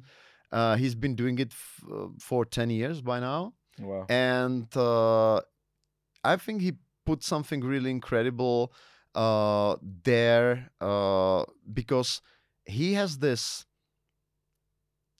notion that quality trumps absolutely everything. You know, Mhm. he told me a couple of times how the industry works, industry of conferences. You know, how many talks, for example, on major conferences are sold. Yeah. So you are basically paying your money to get a ticket to listen to people That paid to that's be there. paid to be there as speakers and who provide very little value to you actually. They are there to sell you something. Yeah. So I admire To sell you something because they invested this money yeah. to get them back. Yeah, so so uh, I'm quite aware uh, that you know, having a conference that has this, you know, like the only quality first, you know, get the best speakers together and, you know, like ignore the fluff, you Mhm, know, how mhm. important that is, you know. So marketing festival would be a great resource. I would also recommend uh, to follow Indra on social media because he's an interesting guy. He's also a freelancer. By the way, as a side project, he created one of the most, uh, you know, uh, visible channels on YouTube uh, uh, uh, with the reviews of motorbikes. Okay. So he's traveling all around the world, you know, like uh, doing reviews of motorbikes, and it's his hobby. But since he's uh, such a passionate guy, he's sort of like, you know, created quite a big, uh, you know, buzz around his uh, around his channel as well. So yeah, yeah, that would be that would be perhaps my my ten cents uh, on this on this arena. Uh, you know, like Czech Republic is pretty close. You know, you may fly into Prague, you may have amazing experience there. Not only going to the main conference, but they have also workshops and Mm. and so on. I've been uh, there a couple of times. Uh, it's a great event, actually. There is also um, another one, uh, Web Expo, uh, also in Prague. Uh, it, it, this is more about uh, web technologies. You know, it's like uh, so. If I can recommend something uh, from my home country, probably. And well, uh, perhaps a third thing that's a fringe one, but uh, I don't know if you know it about me, but uh, we have a second home. We live in Spain as well Okay. And uh, we spent every winter in Las Palmas de Gran Canaria, which is like uh, our winter getaway. We we spend there like from three to five months every year, and that city is incredible hotspot for people who work in uh, online industry. Mm. So for me, it has become. Uh, a place where I meet most people from the e-commerce and online industry in every year because they spend the winter there as remote workers. We have some informal, you know, cafes like uh, sit outs on the beach, you know, with kids and so on. I highly recommend uh, Las Palmas. It's an awesome place. It has, uh, according to several resources, uh, it has the most stable weather uh, in the world because basically the whole year is a spring weather. It's like from 22 to 32 degrees with the extremes going down to 15 or up to 35 you know but regularly it's like between th- 20 and 30 so it's not too hot and um, it's uh, accessible uh, through uh, direct flights from Mm. most european capitals and uh, we absolutely love the city because the beach strip there is fantastic and uh, additionally if you can meet so many interesting people there Mhm. it, it, it- has this added value of uh, very ple- pleasant networking with people who are from the same industry as I am. I'm also an Mm. online guy. Um, most of what I do is related to some, you know, digital and web projects. I also have clients who Mm. work in this. So that would be my third recommendation, like uh, traveling to meet people there. That's great. Uh, thank you very much. Uh, Yotpo and their R&D office in Sofia are developing this software as a service tool called uh, SMS Bump. Used to be called SMS Bump. is a SMS marketing tool that uh, is helping one of the biggest Shopify and uh, e-commerce shops worldwide, like GoPro, Patagonia, IKEA. So uh, if you are interested in joining such a company, uh, check out their careers page. Uh, and I have some of uh, the guys that are leading the R&D center in Sofia being on the podcast and being part of the community of Patreons that I have. So I'm very thankful for Yotpo's support throughout these years. And uh, in 2024, we're going to have um, more and more of this uh, collaboration, which I'm very thankful for. So um, getting to the book because we have a couple of minutes just to to get through it. Uh, we we mentioned it in a bit. Uh you can you grab the english version Yeah. of it? You have the english version of it. We have it here in locus. Locus also have a discount for uh, the listeners of the superhuman podcast. Awesome. it's the 20% so guys you can get it uh, with a with a discount of course with the promo code superhuman They also have the new Peter Attia book. Okay Like Outlive. It has just been published. I've been uh, to a book fair uh, here yeah and uh, it, it has just been out. this is great. And uh, can you describe what um, what people can find in the book uh, that's um, useful? Uh, that's useful in a way that because I I was um, getting through it, I was wondering what's inside the way of the freelancer, like uh, or the freelance way. It's I literally translate. I'm literally translating yeah. it. Uh, and I, I I I hear and read through a lot of like tools, a lot of like uh, viewpoints and approaches. Like make sure you have a good accounting or at least someone to consult with, so you don't end up in a country where you need to be registered as a freelancer for the first purchase that you do.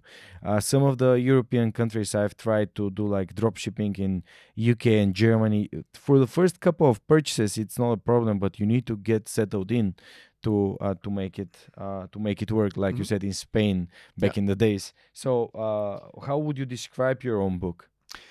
Uh, well, um, as you said uh, originally, it's uh, it's pretty thick. Uh, uh, you know, there's not much fluff in there. Uh, it's not a book uh, based on a single idea. So mm-hmm. it's basically divided in three uh, parts. Mm-hmm. The first part is about freelancing in general, about uh, I would say like the overall strategy. Um, mm, part of it is uh, how important a good name is for a professional. Mm.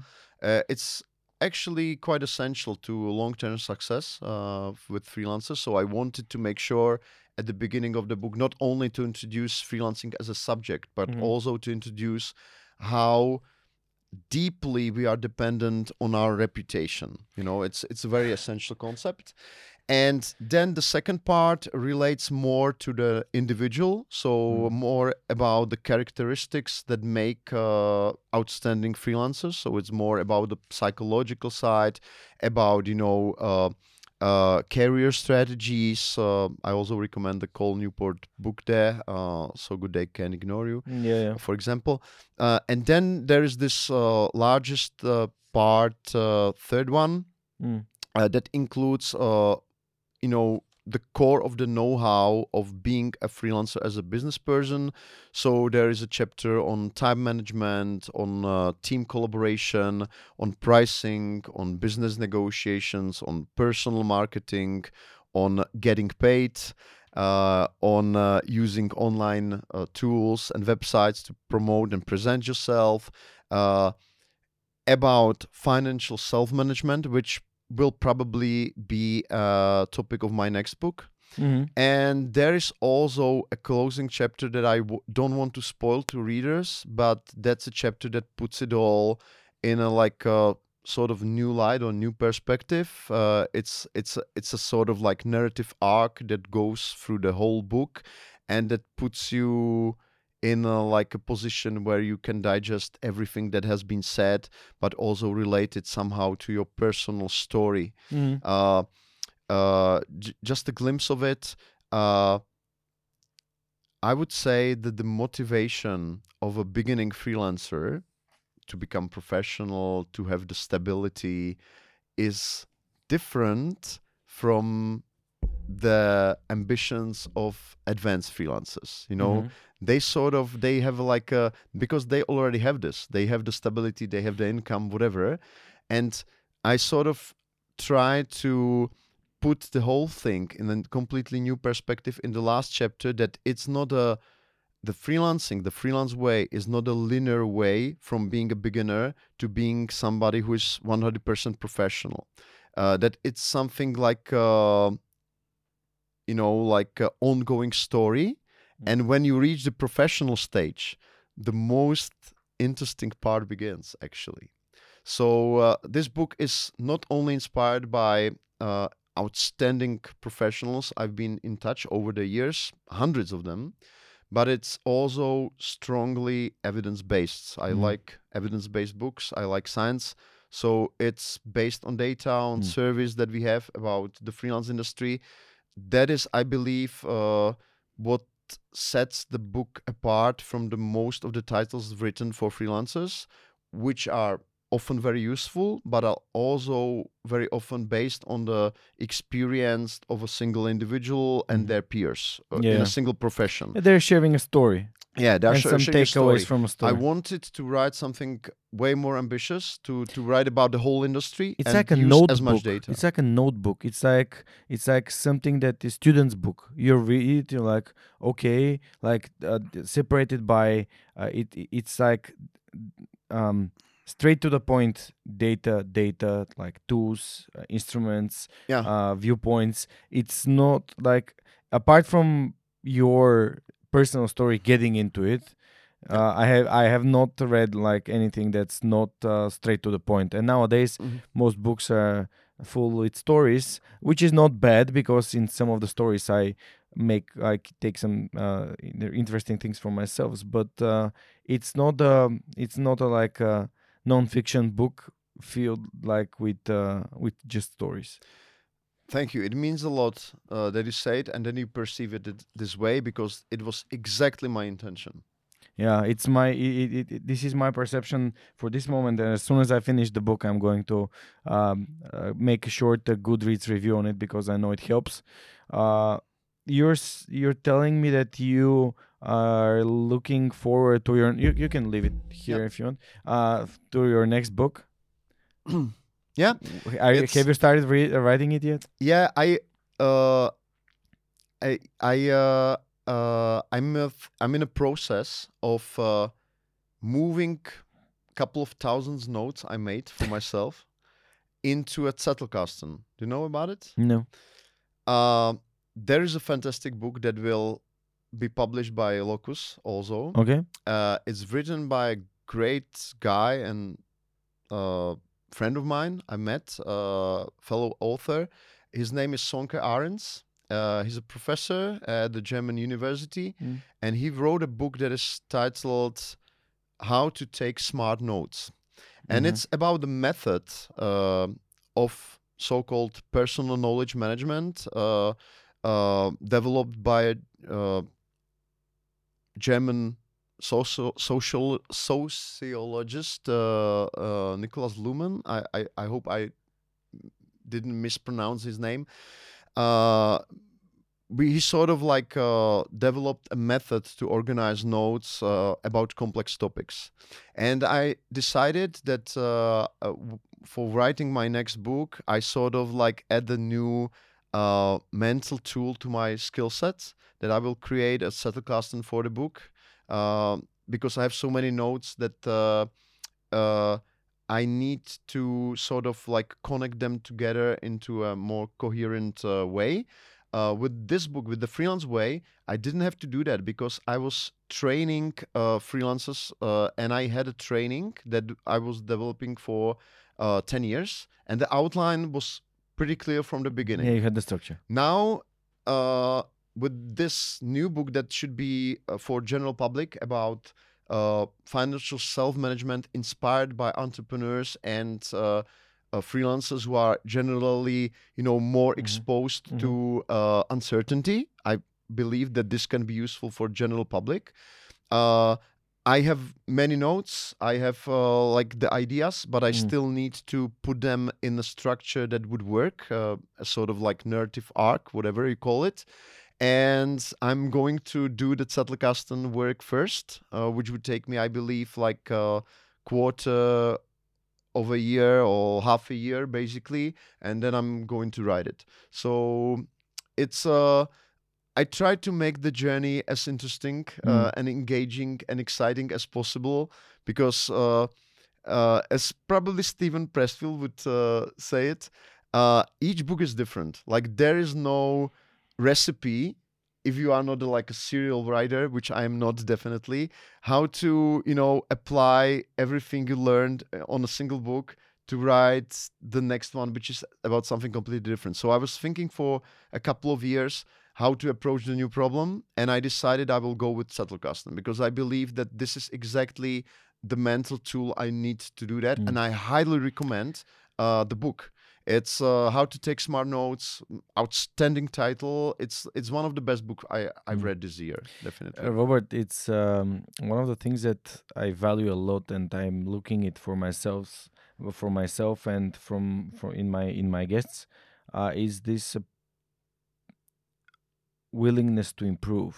Yeah. and this this value to keep improving that life is not you have not reached the pinnacle of success and from now on you can have rest and not learn new things and just uh, stay at the top where it's lonely Yeah. but you're very happy that you made it uh, and uh, thank you very very much for sharing this in this excitement that you have about uh, learning something new and then uh, valuing the tool that you're learning Yeah. because for me uh, i uh, later realized that making the podcast was a tool to uh, improve myself in listening actively listening to people and so i can ask deeper questions and we can get into why is this important and how do you um, uh, getting into my next question how do you find what what do you value and uh, the things that um, uh, move you forward in in like you particularly and uh, what, what do you teach your kids how how to find what what, what is valuable for them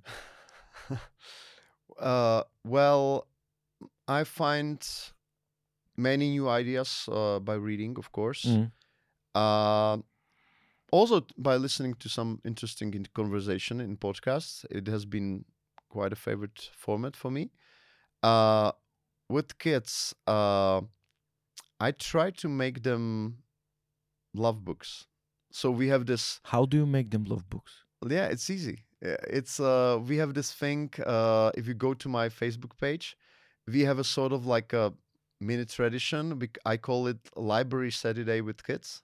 We have a great local library. So they have an awesome selection of graphic novels, Mm. of like really children books. Like they have a huge, but a huge children section. And we go there, they pick their 10 books they want to read, and then we go to a cafe or like a chocolate place where they can you know drink chocolate. And we go through these books and so we read them before going to sleep. Uh of course the older kid like the nine years old he reads a lot by now. Like he reads 10 books a week probably. Like most of them are comic novels and he likes you know he's highly visual and he also paints a lot.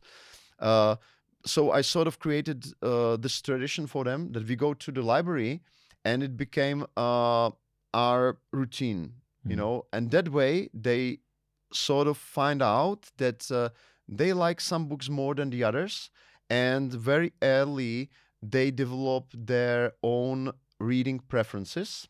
So i don't tell them what to read you know? I sort of for example uh, our son richard uh, he's nine years old and he's excited about two things at the moment uh, one is minecraft and one is pokemon and there are, trust me, hundreds of books about Minecraft.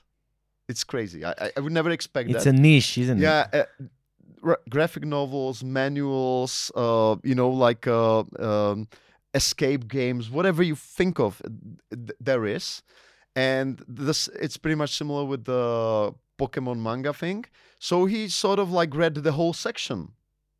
I mean, like he sort of read it, and then he moved on to another thing. So, so I, I'm not a person telling him like you should not read about Minecraft. It's a waste of time. You know, uh, it's go ahead. I mean, like explore whatever you like. You know, Mm. and I would never judge, you know, his reading preferences by telling him to read Dostoevsky, whatever. I mean, like he will find a way, you know, to Mm. to read to the books that are meaningful for him. Perhaps later, he's now reading Harry Potter, of course. Like he fell in love with the Lord of Rings, you know. So, uh, you know, it's about taking care of uh, the child's soul, which is different from adult soul, you know, Mm. uh, and about protecting it uh, from from things that would sort of you know disrupt uh, its fragility somehow you know? So kids are fragile in a way. Mm. and we are not overprotective parents uh, uh, and we are not too strict either you know? So we are trying to give them as much freedom as possible. Part of it is traveling. So Yeah. for example when we arrived to sofia uh, the first day sunday we went to a bookstore. So i posted like a bookstore sunday with kids. And they spent i don't know three hours in a bookstore going through books you know drinking something and you know doing mass everywhere. But uh, that's how I do it. I I think, and this also relates to myself, that books are a great way to explore um, new future possibilities. Uh, of course, I meet a lot of people. So Mm. people like you, friends of mine, uh, my publishers, people who are in new ideas, Mhm. into new ideas, they inspire me perhaps even more because they recommend me what to read and so on. But in essence, like uh, every time I reach a conclusion that uh, my life has to be altered, uh, it's quite often related to some book, one way or another. That's great. Um, last thing, uh, your advice on parenting from a father to a father. Um, One thing, short. yeah, that book thing, library thing, is a good. So map your libraries. Okay. Right because you know when i was a kid uh, i will add something more to that as well but you know like libraries nowadays nowadays function differently than when i was a kid you know? They are not as boring places as they were Mhm. you know? Is that they're fun you know? And the people they're working they know how to treat kids usually so uh, hopefully in the capital you will have a couple of great uh, library places. Well the other parenting stuff would be we travel a lot with our kids. Mm. when our child first child richie when he was like three months old Mhm. he already traveled half of the western europe with us Wow. by car so we took him by car we traveled all around the place he do- of course he doesn't remember a thing but we create uh, photo books uh, for our kids for every year of their life. My, Mhm. my my spouse Lenka does it. So she creates a photo book like uh, Richie uh, year one, Mhm. and there he has like all the memories he probably could not remember, you know, being fixed there as a sort of way. So uh, creating these photo books as a sort of present for them for each Christmas is that they are looking forward, you know, t- uh, to it because it would enable them uh, to remember the early childhood. You know, it takes uh, two evenings for Lenka to compile them. And it's a great present. It's something deeply personal. You know, you have Mm. to be there present to, to to do it. So absolutely, I know that they love this uh, love this present. They're looking forward for this photo book specifically. And since we travel a lot, you know, there are always you know a lot of stuff to be put in there. You know, we are we are not digital nomads precisely Yeah. because we have this dual home like Czech Republic and and Gran Canaria, right? So we are sort of we know that kids uh, like traveling like in a quick succession. For example, a trip there or there, but it shouldn't be too much. You know, Mm. like they like kids, our kids especially, they like stable environment. So the only difference is that we have two stable things, and we sometimes do trips like this one to Sofia. Yeah, that's great. Yeah, that's a good, good, good example. I, I'm trying to tell my friends that I'm trying to take our daughter Katerina with us wherever we go. So, uh, yeah, thank you, thank you very much for this uh, great advice. I don't want to be like um, uh, s- stick at home just to wait for her to grow up. Yeah, I want yeah. to take her places. Absolutely, absolutely. Take her places. Uh, it will, uh, especially when they are a bit older, uh, when they l- learn to talk, uh, to see that every country is different. I think that's a very important uh, lesson for them. Opens their minds. Yeah, it opens their Yeah. minds. It's it's sort of, you know, widens their inner universe. Yeah. You know? Yeah, great. All right, uh, Robert, thank you very much for being here. The There's the last question for every podcast. It has been uh, a bit more of a rush uh, that it, compared to my usual interviews, but uh, very happy to have you. Hopefully, some of the people that It was a have, pleasure. that have been on the uh, on your book will be on the podcast too. Because uh, when I started the podcast, I was thinking one day I might invite people that are coming from Western Europe or the States or uh, like different bigger markets and where they share their own stories.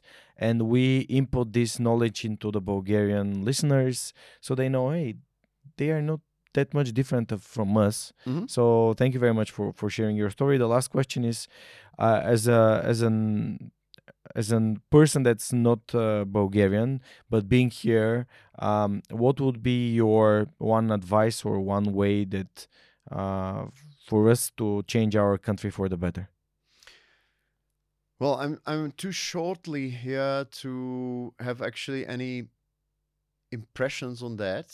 You know, uh, first of all, I I really enjoy uh, Sofia the way it is. You know, it's it reminds me of Spain. It has a certain, it has a similar vibe. I would say Mm. so. I wouldn't change Spain, and I wouldn't change Bulgaria Is it in any manana, way. manana vibe? Uh, mm, well, um, no, I think that people are uh, they spend uh, a lot of time outside. I believe, even though you have pretty cold weather these days, I was quite surprised how many people are out there in the streets, Mm. uh, uh, sitting out there. I mean, like you know, like sitting in cafes out there. I mean, like in December, you know. Yeah, these people are keen on their cigarettes. Yeah, yeah. So, so, uh, so, yeah, exactly. The, Spain is like uh, pretty much similar in this regard. So I wouldn't change that that many things, uh, but I would go to freelancing uh, as a topic. You know, Mm. uh, important motive uh, why we do this uh, freelancers on the road uh, uh, uh, meetup series is that I believe that there are not enough uh, events for freelancers in most European countries. You know, Mm. so my only suggestion would be perhaps that if there are freelancers uh, listening to this uh, uh, interview, Mhm. my first recommendation that would improve, you know, Bulgaria in terms of freelancing, meet up as often as you can. Create a meetup group, whatever, like meet up very informally. Just do it. Like talk to others. Uh, it may be also centered around you, Mhm. perhaps. Why not? You are a freelancer yourself, so you would be a great uh, first speaker on such a meetup. And uh, we did this one in Networking Premium. They were really awesome. Like I really like the co-working place. So thank you for that, uh, Networking Premium colleagues. Uh, you were great. And uh, second recommendation, how to support a you, Mm. you know local freelance economy, would be whenever you find an article on a podcast episode. Uh, uh, of a freelancer talking about their business, talking about their business experience, talking about the freelancing experience, share it. Make it spread, you know, like uh, don't only, if you are a freelancer, don't only share your point of view, try to highlight others and highlight the quality you see in others. Mhm. This will make uh, the phenomenon, you know, being more recognized and more connected, which is uh, the most important thing in the end because if people know that freelancers are different that they uh, have a very specific way of running their business it makes also the clients more informed and more uh, willing to value the contribution the freelancers provide you know so they it's important to have informed informed customers Same thing applies for podcasters. Yeah, when I was exactly. starting, I was thinking, okay, we need to spread. There must be more podcasts, so more people learn about podcasting, so more uh, advertisers know about being Yeah. able. So it's like growing an ecosystem, isn't it? yeah absolutely Great. that's what i mean That's great example. I, I adore the power of environment, power of communities. Yeah. So uh, thank you very much for contributing to ours uh, freelance community. There's this place called Bansko, which is one of the best uh, digital nomad play, places in uh, Europe. There are a lot of uh, freelancers going there. I know that you're heading towards BTV, so I'll be letting you go on your way towards uh, other interviews. Uh, and switching to Bulgarian now, уважаеми приятели, благодаря ви, че бяхте с нас и този вторник на гости им беше Робърт Влах, авторът на книгата Пътят на предприемача, а, човек с огромен опит в а, фрилансинга, консултант на фрилансъри по целия свят, човек, който а, живее в, в Чехия, в Испания, разказа ни толкова много за нещата, през които е преминал, хората, с които е говорил. Надявам се, че би било интересно. Ако искате да разберете повече, последите го в неговите социални мрежи или потърсете в инфото към епизода малко повече информация. Знаете, аз свърх човекът с Георги Ненов всеки вторник ви разказва истории, които вдъхновяват, така че ще се видим следващия вторник в платформата, в която и гледате подкаста, който отново ще ви разказва истории, които вдъхновяват.